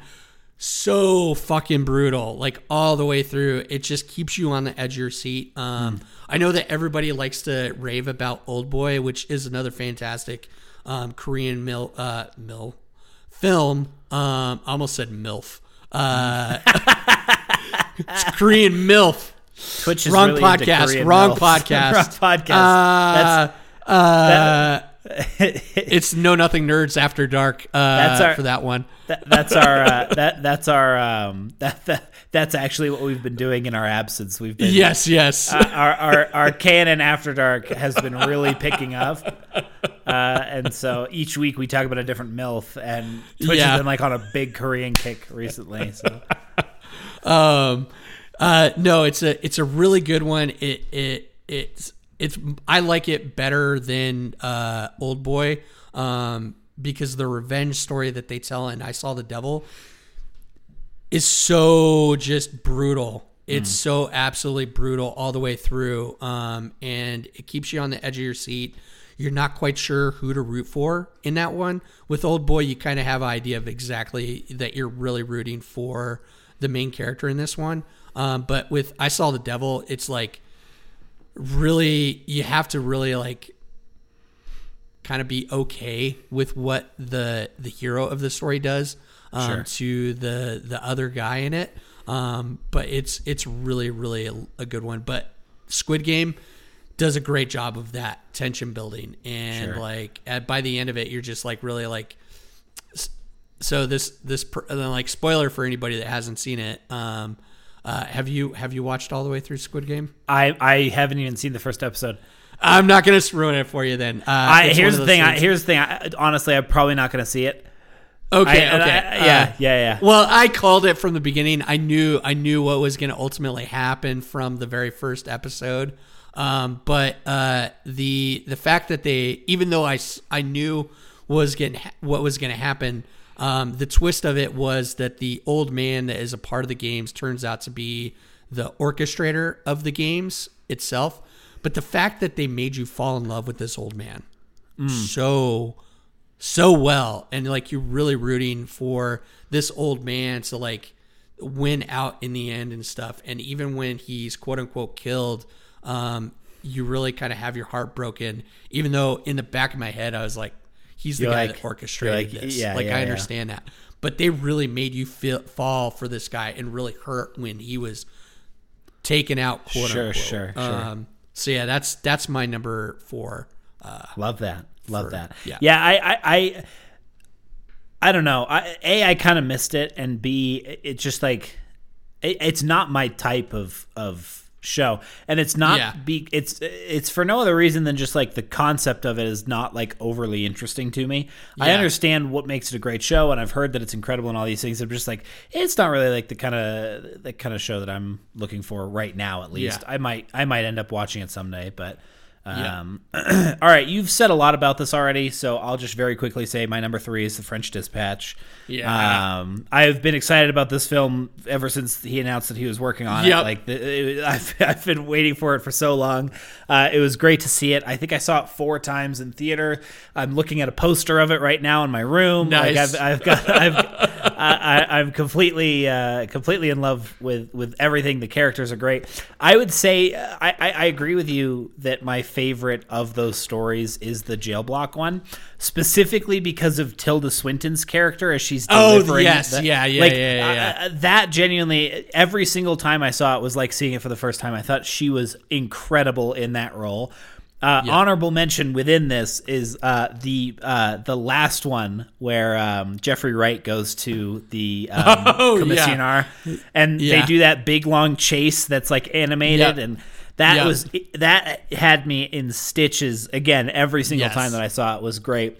But again, to your point, they sneak in these like really deep moments. You know what I mean? Yep. Um, and I and I like I like that. I like Frances McDormand's part where uh, Timothée Chalamet is like, "Are you crying, Mrs. Krementz?" And she's like, "No, it was because of a gas leak." And also, I suppose I'm sad. And like, it's like those, it's like those kind of moments like that. You're like, Yeah. dang, like they, th- he's Yeah. got a lot to this. So, yeah, um, so huge props to it. Incredible cast. And uh, again, it was the it's the most Wes Anderson I've ever seen Wes Anderson. Oh, be. yeah. Yeah. And uh, it just like it gets me really excited to see what he does next. Like Yeah. every single thing that he tackles every couple of years is like incredible. Um, and uh, and again, absolutely zero complaints about French Dispatch. Yeah, Royal Tenenbaums uh, was probably my number one. Wes I remember you said that. film. Yeah, yeah. Um, but this one most I think likely, I think Grand Budapest is still my number one, but this is so close behind it. Like this Yeah. is so close behind it. uh, my my rating goes uh, well. French Dispatch may be number one, but um, Royal Tenenbaums is was number one. Uh, then I kind of got to go back to Rushmore because it's it's one of his OG projects. Sure. Um, that is it's still Wes Anderson still trying to figure Yeah, out his yeah. his style, um, Yeah. his voice completely. Um, so it's it's definitely not like what you would. Vi- it's there's aspects of it that visually look like a Wes Anderson film for sure, but it's not fully at a Wes Anderson is today. Um, but then uh, uh, Grand Budapest would be number three, um, but it may end up being where it's French Dispatch, Royal Tenenbaums, Rushmore, and then Grand Budapest. Um, Mine would have to be yeah, like French French Dispatch in Budapest is like the one or two, and any Yeah. given day they'll flip flop depending on which one Yeah. I've seen more recently. Um, then Fantastic Mr. Fox because I can't not love that movie so so so much. I I know it's so good. It's it's I don't know. It yeah, it's it's definitely in my list of favorite, but he doesn't have a whole huge ton, so like Sure. Like it's easy to get there in Yeah. in top ones cuz I haven't seen minus Bottle Rocket, there has not been a Wes Anderson mil- film that I haven't enjoyed. Um like everybody really likes Bottle Rocket. It's his first real movie. Um, but I just really couldn't get on board with it. Um, partially because Owen Wilson, I have a love hate relationship with him. There's movies where I like him, uh, and very much so, but in small doses. Like uh, um, everybody loves Midnight in Paris. I wasn't a huge fan of that movie. It was like it was okay, but yeah, yeah. yeah. Anyways, um, You're number three, my friend. Uh, number three, uh, Yellowstone season four being dropped Hey, this year. all right, don't say Um, anything. not gonna say, not gonna go into any story detail. Um, it's still like there's aspects of it that I think that like could have made it to where like ooh we're getting into some at sketchy areas here as far as like is Taylor Sheridan going to kind of screw the pooch on this season. But there, there's just so much good about it. So much that continues on this crazy story and this crazy world that we're diving into. Um, there's aspects of it that are really, um, really feel a little too close to home. Um, And it's kind of uh, one of the things that I like about this season is that um, that what's the best way to say it is that there's a lot of people that are on the left leaning side of things that just looks at conservatives as crazy Trump supporter, MAGA supporters, and stuff like that. Um, but and and they don't really think about the uh, what what some of them are trying to do. And they also, the other aspect of it too is that you have people that are on the left side that want these things to, like, they want the wilderness to be protected. They want to have um, uh, things done in a humane way and stuff like that. And they think that people, uh, specifically ranchers that are more on the conservative side of things, that they just want to make a buck. They don't care about the animals. They don't care about the land. They just want to use it for their own purposes. And me growing up in Wyoming, I know that that is the farthest thing from the truth. Um, people that are on the right, they have a very much, they have a love and respect for the land that I would say is even more so than people that are on the left, the people that are like the PETA supporters, the some of the environmentalists and stuff like that. Um, specifically ranchers uh, and people that are like true conservationists and stuff have a deeper love for that that wilderness and that land um, because that's that's their home. That's literally where they live. That's how they make their money. Um, and I think that Yellowstone does a great job, a fantastic job of showcasing that world really well. Um, and I think that they do that really well in season four. And they true they do a good job in this season of showing those two worlds line up. The left where they agree and where the conservative side where they agree on the same thing as far as when it comes to land and conservation. So I think that, that that's one of the things that I really like about this season so far.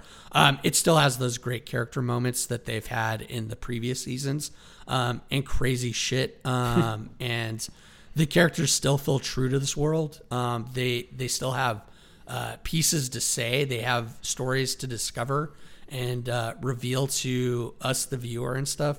And I think that really goes hands down to Taylor Sheridan's storytelling ability um, and uh, how well he's planned out this show overall. So. Yeah, yeah, yeah, yeah.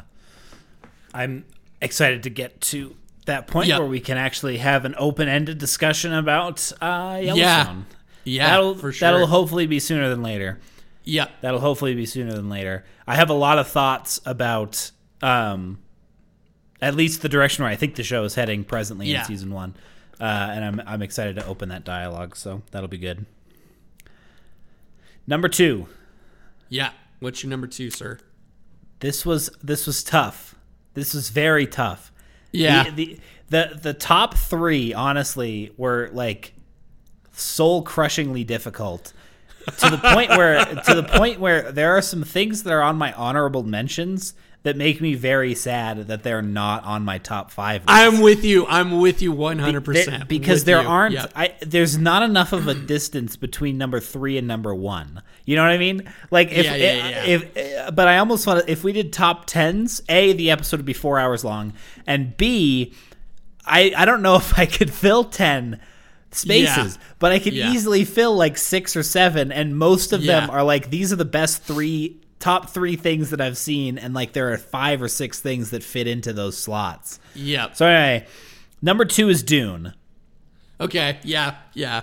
And I won't I won't talk about spoilers or anything like that, but uh, but what I will want to say is the reason that this is on so high on the list is for a number of reasons. As a standalone movie, I don't think it's the best movie ever. Obviously, mm-hmm. it would you, like th- th- there's no no one should be surprised to hear me say that. As a standalone movie, it, it relies too heavily on a part two. It relies too heavily on a lot yes. of loose ends being tied up for it to be like a standalone film, which is why I really don't view it as a part one.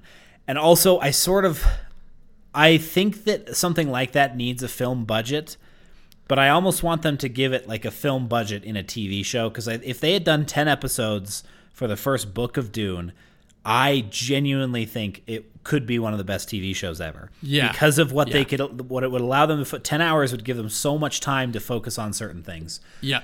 The uh, reason uh, funny, that, the, yeah, you go, you go. Funny note on that is uh, my buddy, uh, my boss, uh, when we were discussing Dune, uh, he made the comment, he's like, uh, most expensive uh, TV pilot episode ever. Literally.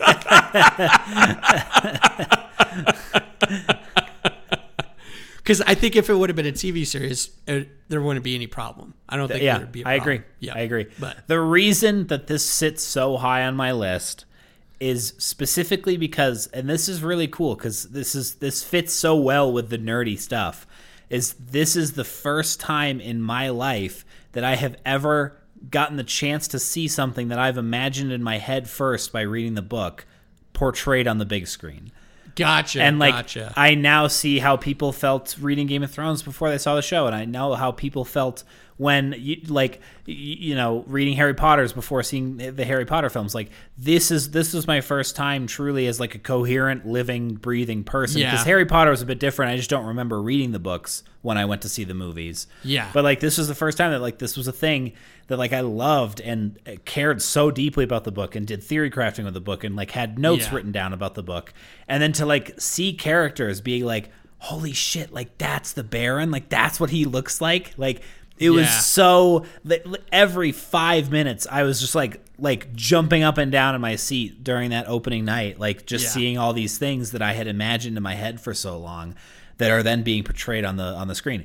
And as a book as someone who's read the book a billion times, you can tell that Denis and the team really loved and respected the source material because it is so similar to how like there are things that happened exactly how I pictured them in the book. Yeah. Like like to the T exactly how I pictured them. And you just know that like it wasn't just like the last airbender where like you give an elevator pitch to M Night and he's like, I'll make a movie out of that. Like no, Yeah, like yeah, Denis yeah. Villeneuve, like he took time to read these stories all the way through and to know where certain things pitched off or, or uh, paid off. And like to see that respect was like the coolest thing in the world to me. Yeah.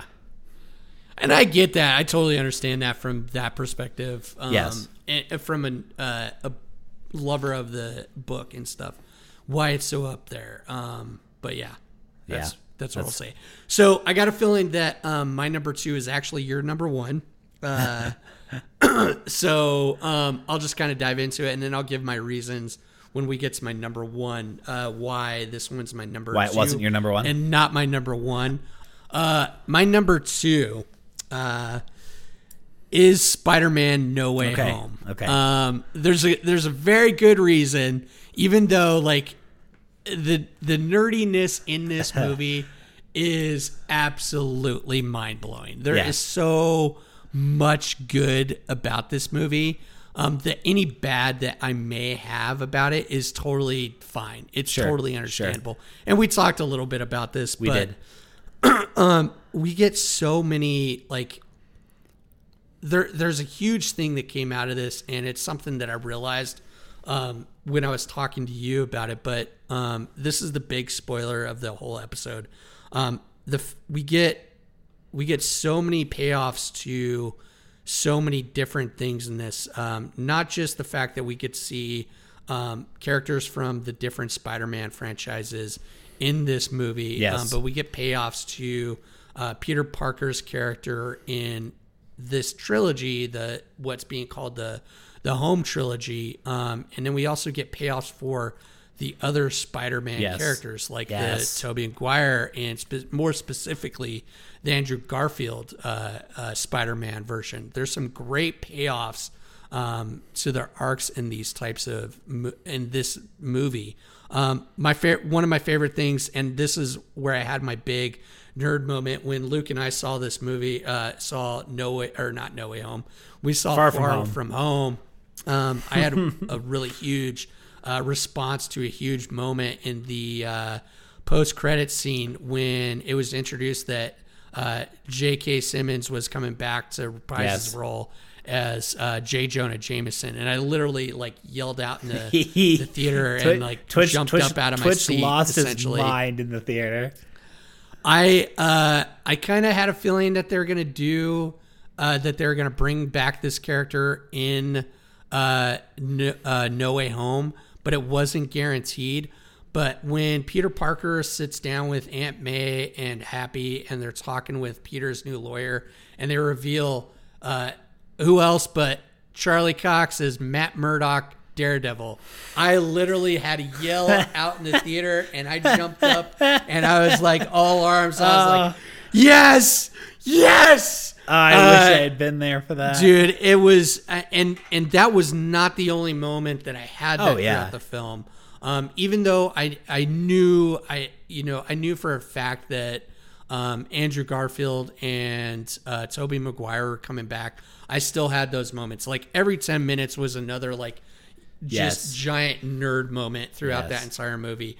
Um, having uh, uh, Charlie Cox come back into the MCU uh, was beautiful, just because of the fact that like out of all the Netflix shows, like he's the one that was like I was so saddened by when Netflix said that they were Can't- when canceling they dropped it, yeah. the Marvel shows because I was like, I want Charlie Cox to be part of the MCU. I really want him because, and this was the other thing that got paid off um, that same week is that I really wanted Vincent D'Onofrio, his version of Kingpin, to also be Oh, in the sure. MCU. Yeah. Um, there is so many great characters that came out of that run that I think that should be a part of the MCU.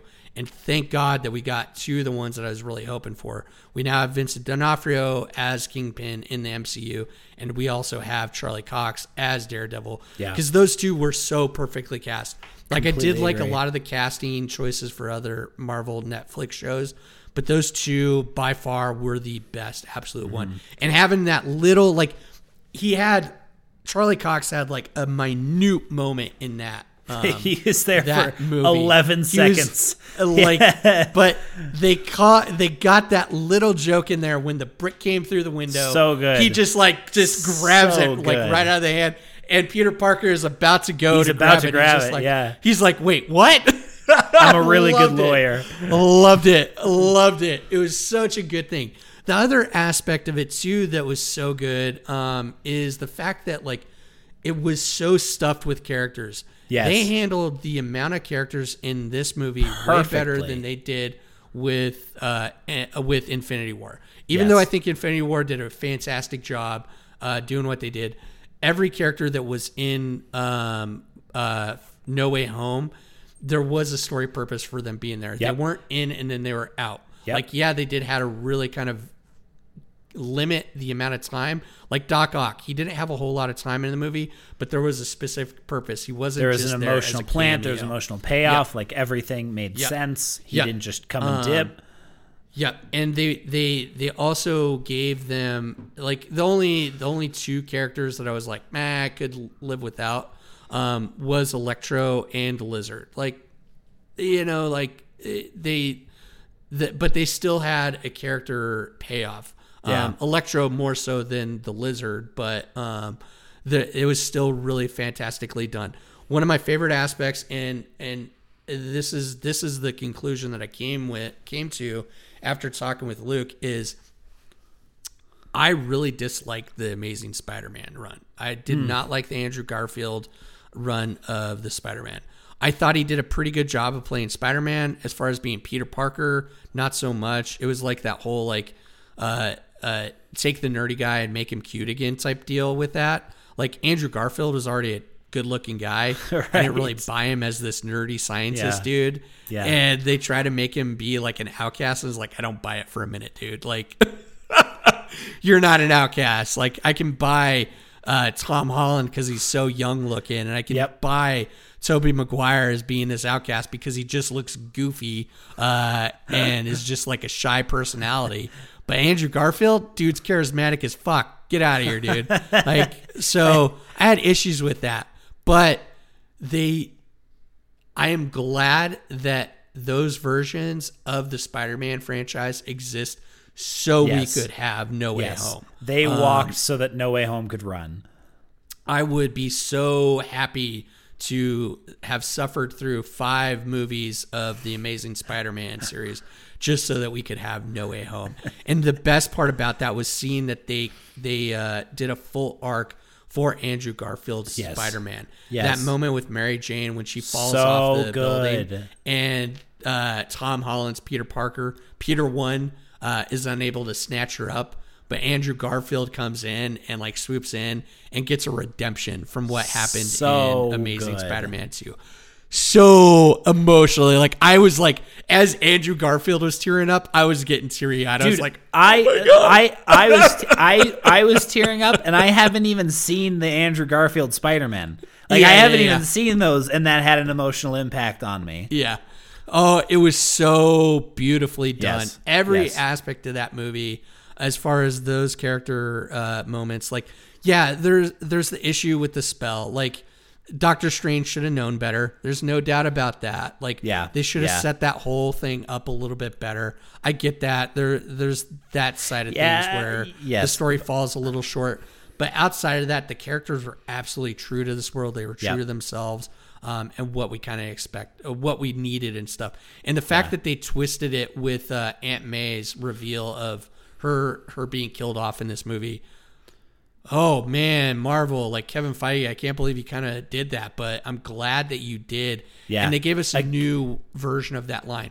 It was good to hear that with great power comes great responsibility. It was good to hear that in this uh in this uh franchise because it's kind of a through line of that character. Of the- yes. it's been one of the biggest kind of uh, of lines uh, in the comics and in the movies themselves. Yes. But to hear it from a different character in a different time, like we didn't start off the series with Right. it. We Right. waited till the third one to really get Yeah. that. And Yeah. that was the moment where Peter really had to turn and Yeah. change in from being and what they what I talked to uh, heard somebody talking about is that he goes from being um, this boy, this kid, to now really having to face like true life and death Yes. decisions Yeah. and become Yeah. a man.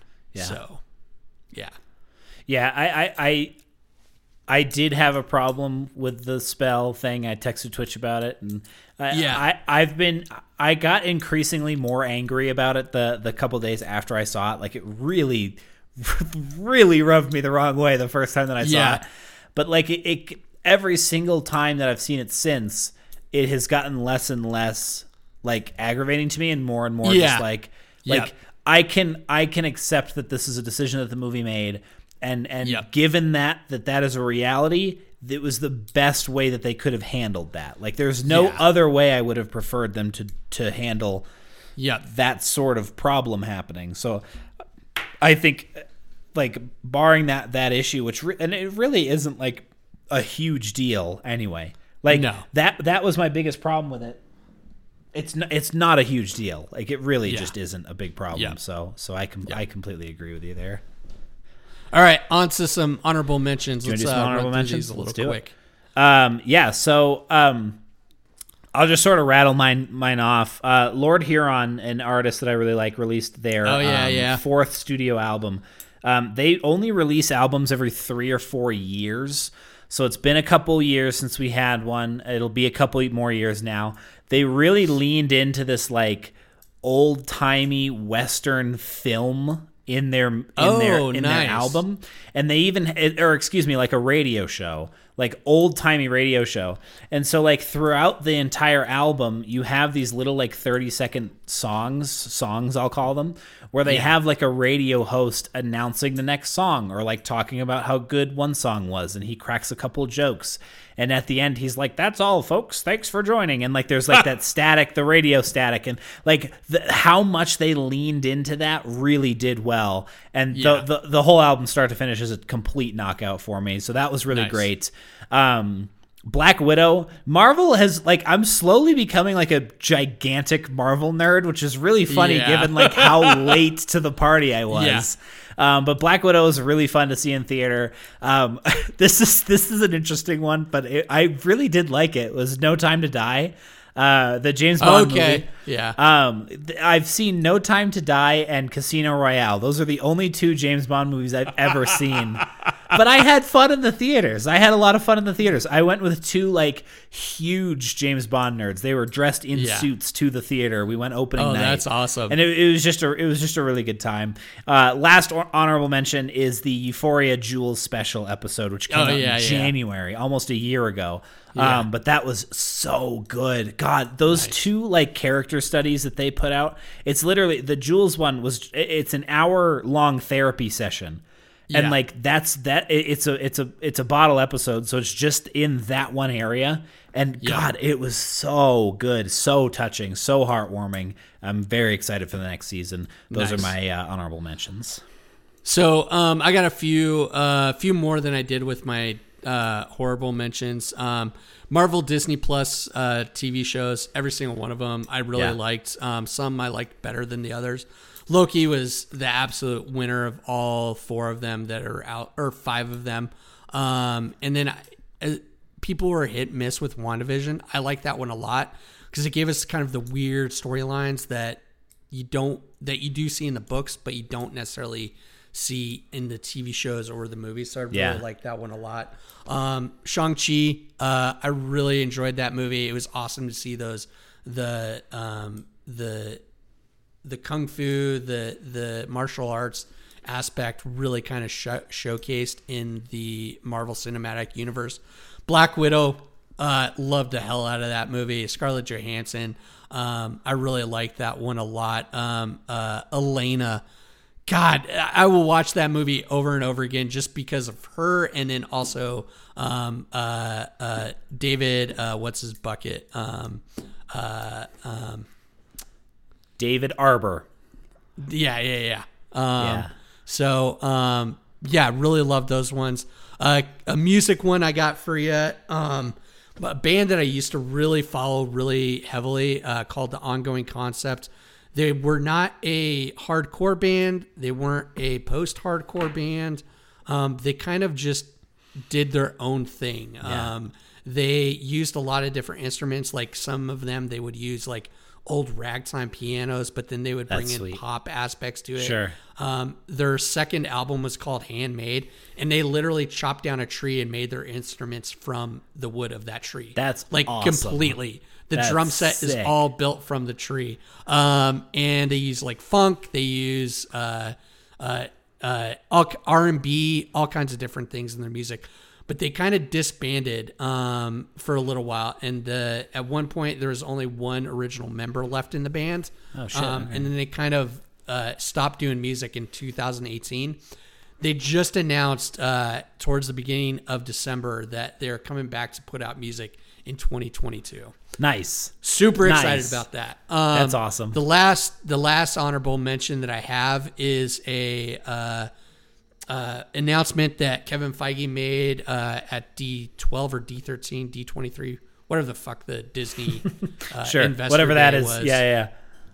Um, he announced that they were bringing back X Men '97, uh, which is going to be a, uh, a follow up to the X Men animated series from the '90s, which was Oh, cool. one of the things that got me in love with comics and with the X Men and the Marvel uh, uh, universe and stuff.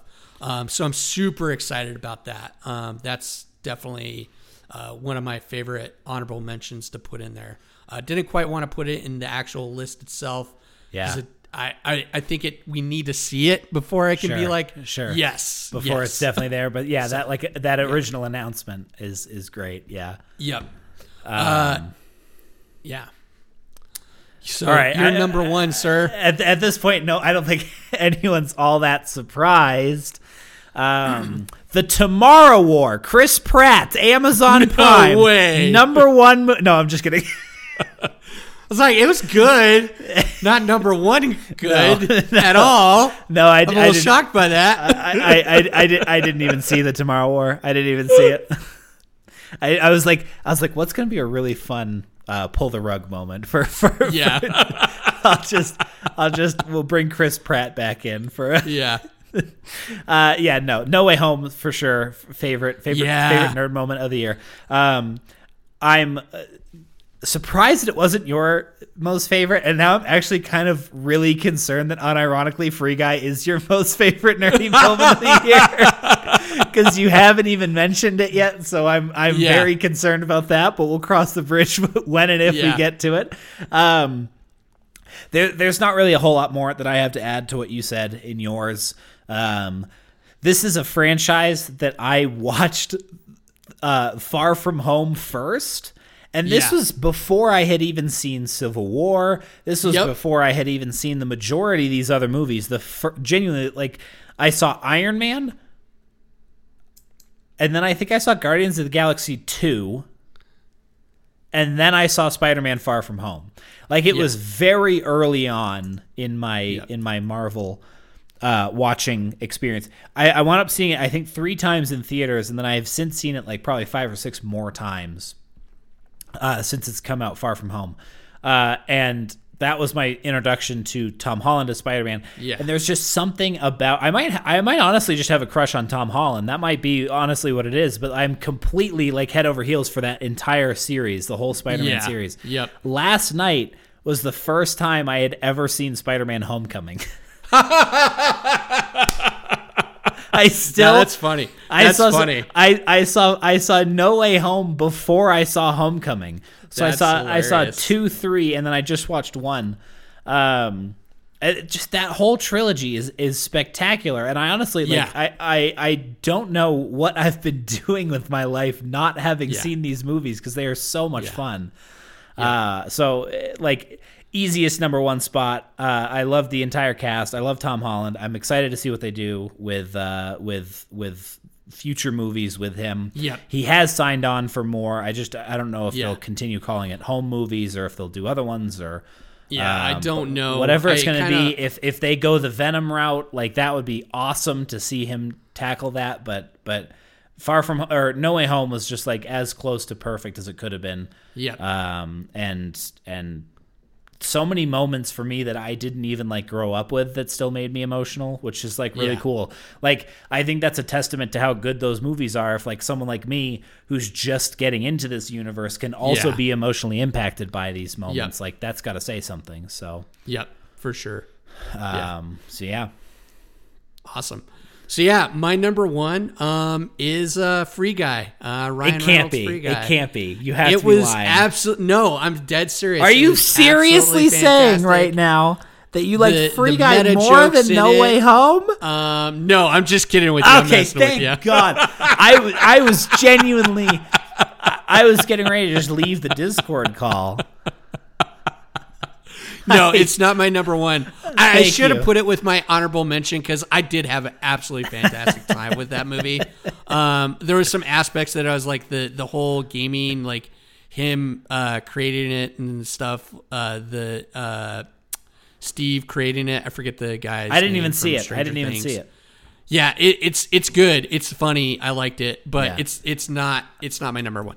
Okay, my dude, number I honestly one. hang on. I don't really even know what your number one's going to be. I've been trying to think about it. I genuinely I thought funny. it was going to be No Way Home. I really didn't think it was going to be that. We, we've talked about it, but we we've talked about this pro this this franchise in not great standing because of recent history with it. Um, give you did that give you any insight? it really doesn't.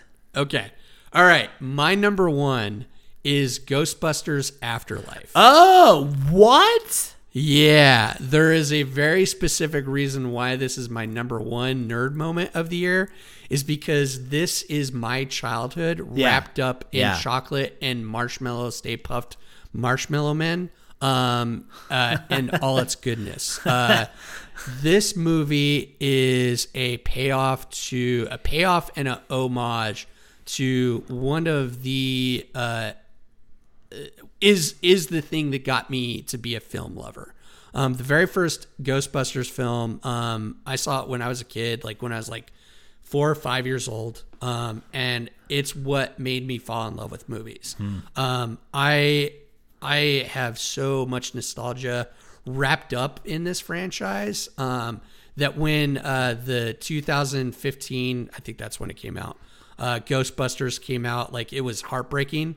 Like I did feel like they took a piece of my childhood, and I won't say raped it, but they they But damn they near put did. it on they put it on they they uh they lit it on fire and refused to pee on it to put the fire out Sure. um They they thoroughly so- disrespected it. yeah yeah um this movie they they took their time and part of it i think is because uh uh uh I think it's Jeremy Reitman, um, who is the son of Ian Reitman, uh, or Ivan Reitman, uh, who directed the first two movies. Yeah. Um, that he really took his time and took care of this franchise um, and gave it its due respect and really paid homage to the original films, specifically that of Harold Ramis, who wrote the the movies. Um, he was he may not have been the original writer. Dan Aykroyd was the original Yeah, writer, but yeah. I have it. Uh, but Harold Ramis was the one that really polished those movies up, and they gave hit they gave him such a homage to this movie. It was it was about him. It was about Harold Ramis's character Egon uh, Spengler. Um, even though Harold Ramis had has been dead for quite a few years now. Yeah. Um, and I loved every second of this movie. It felt like it fit right in with the original movie.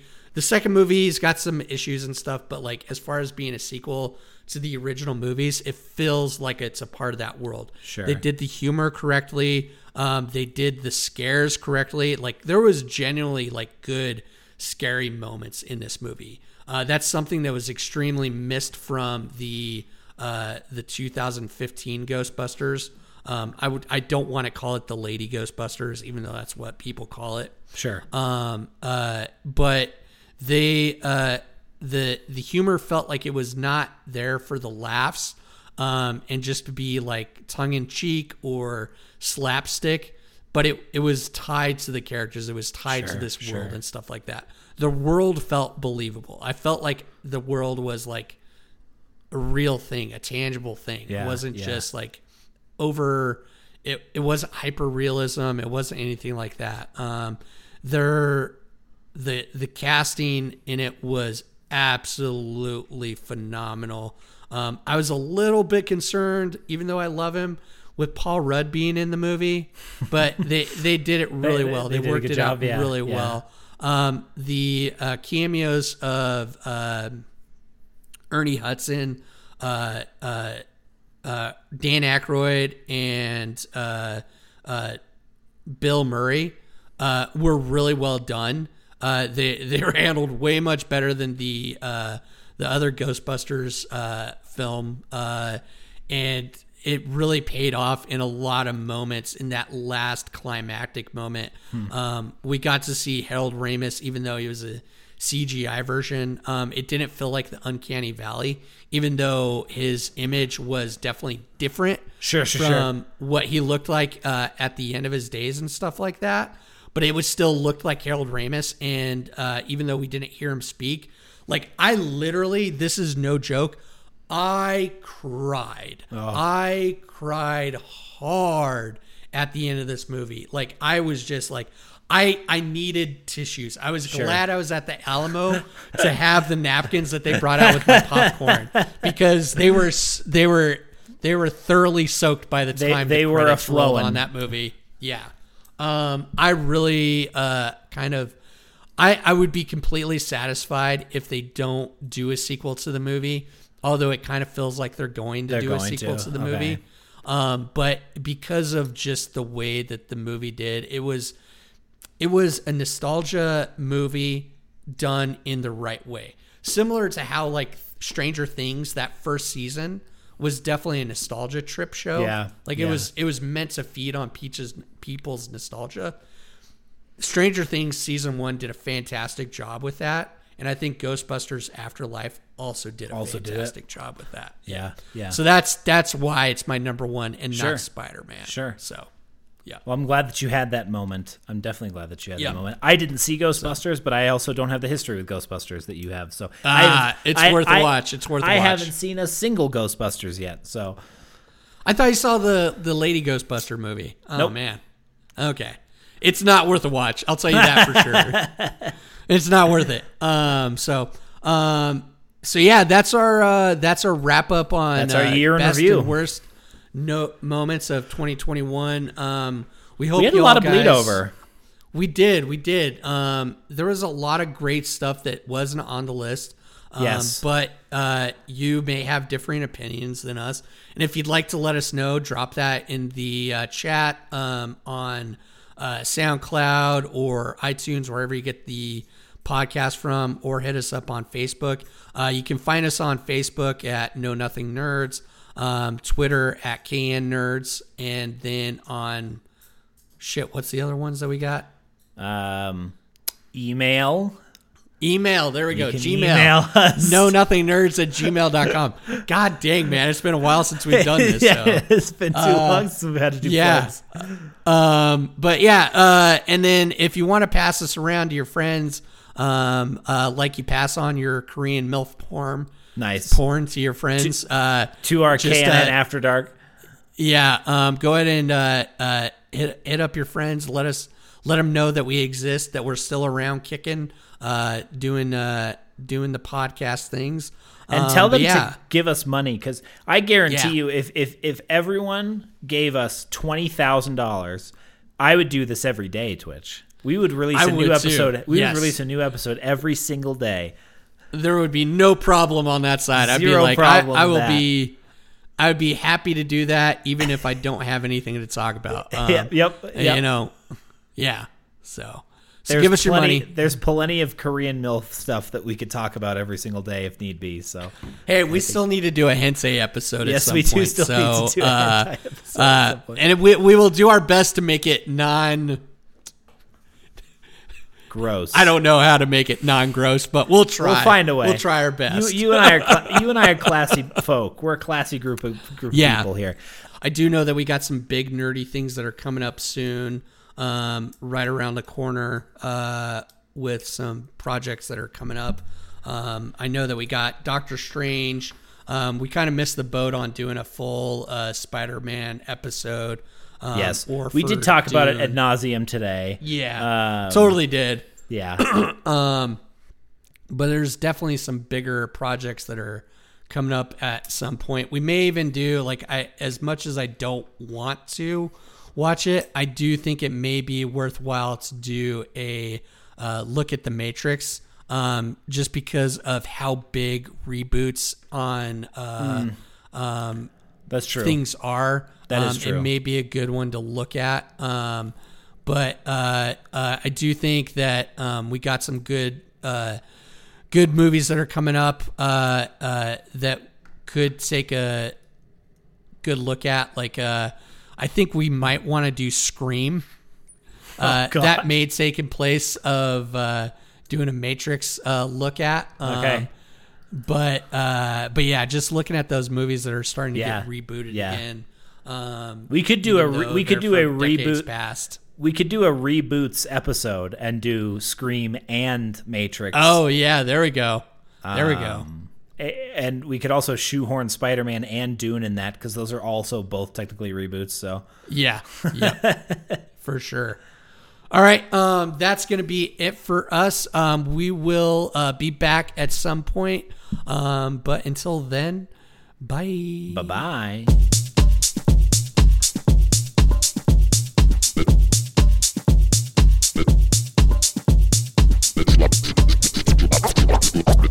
Islam.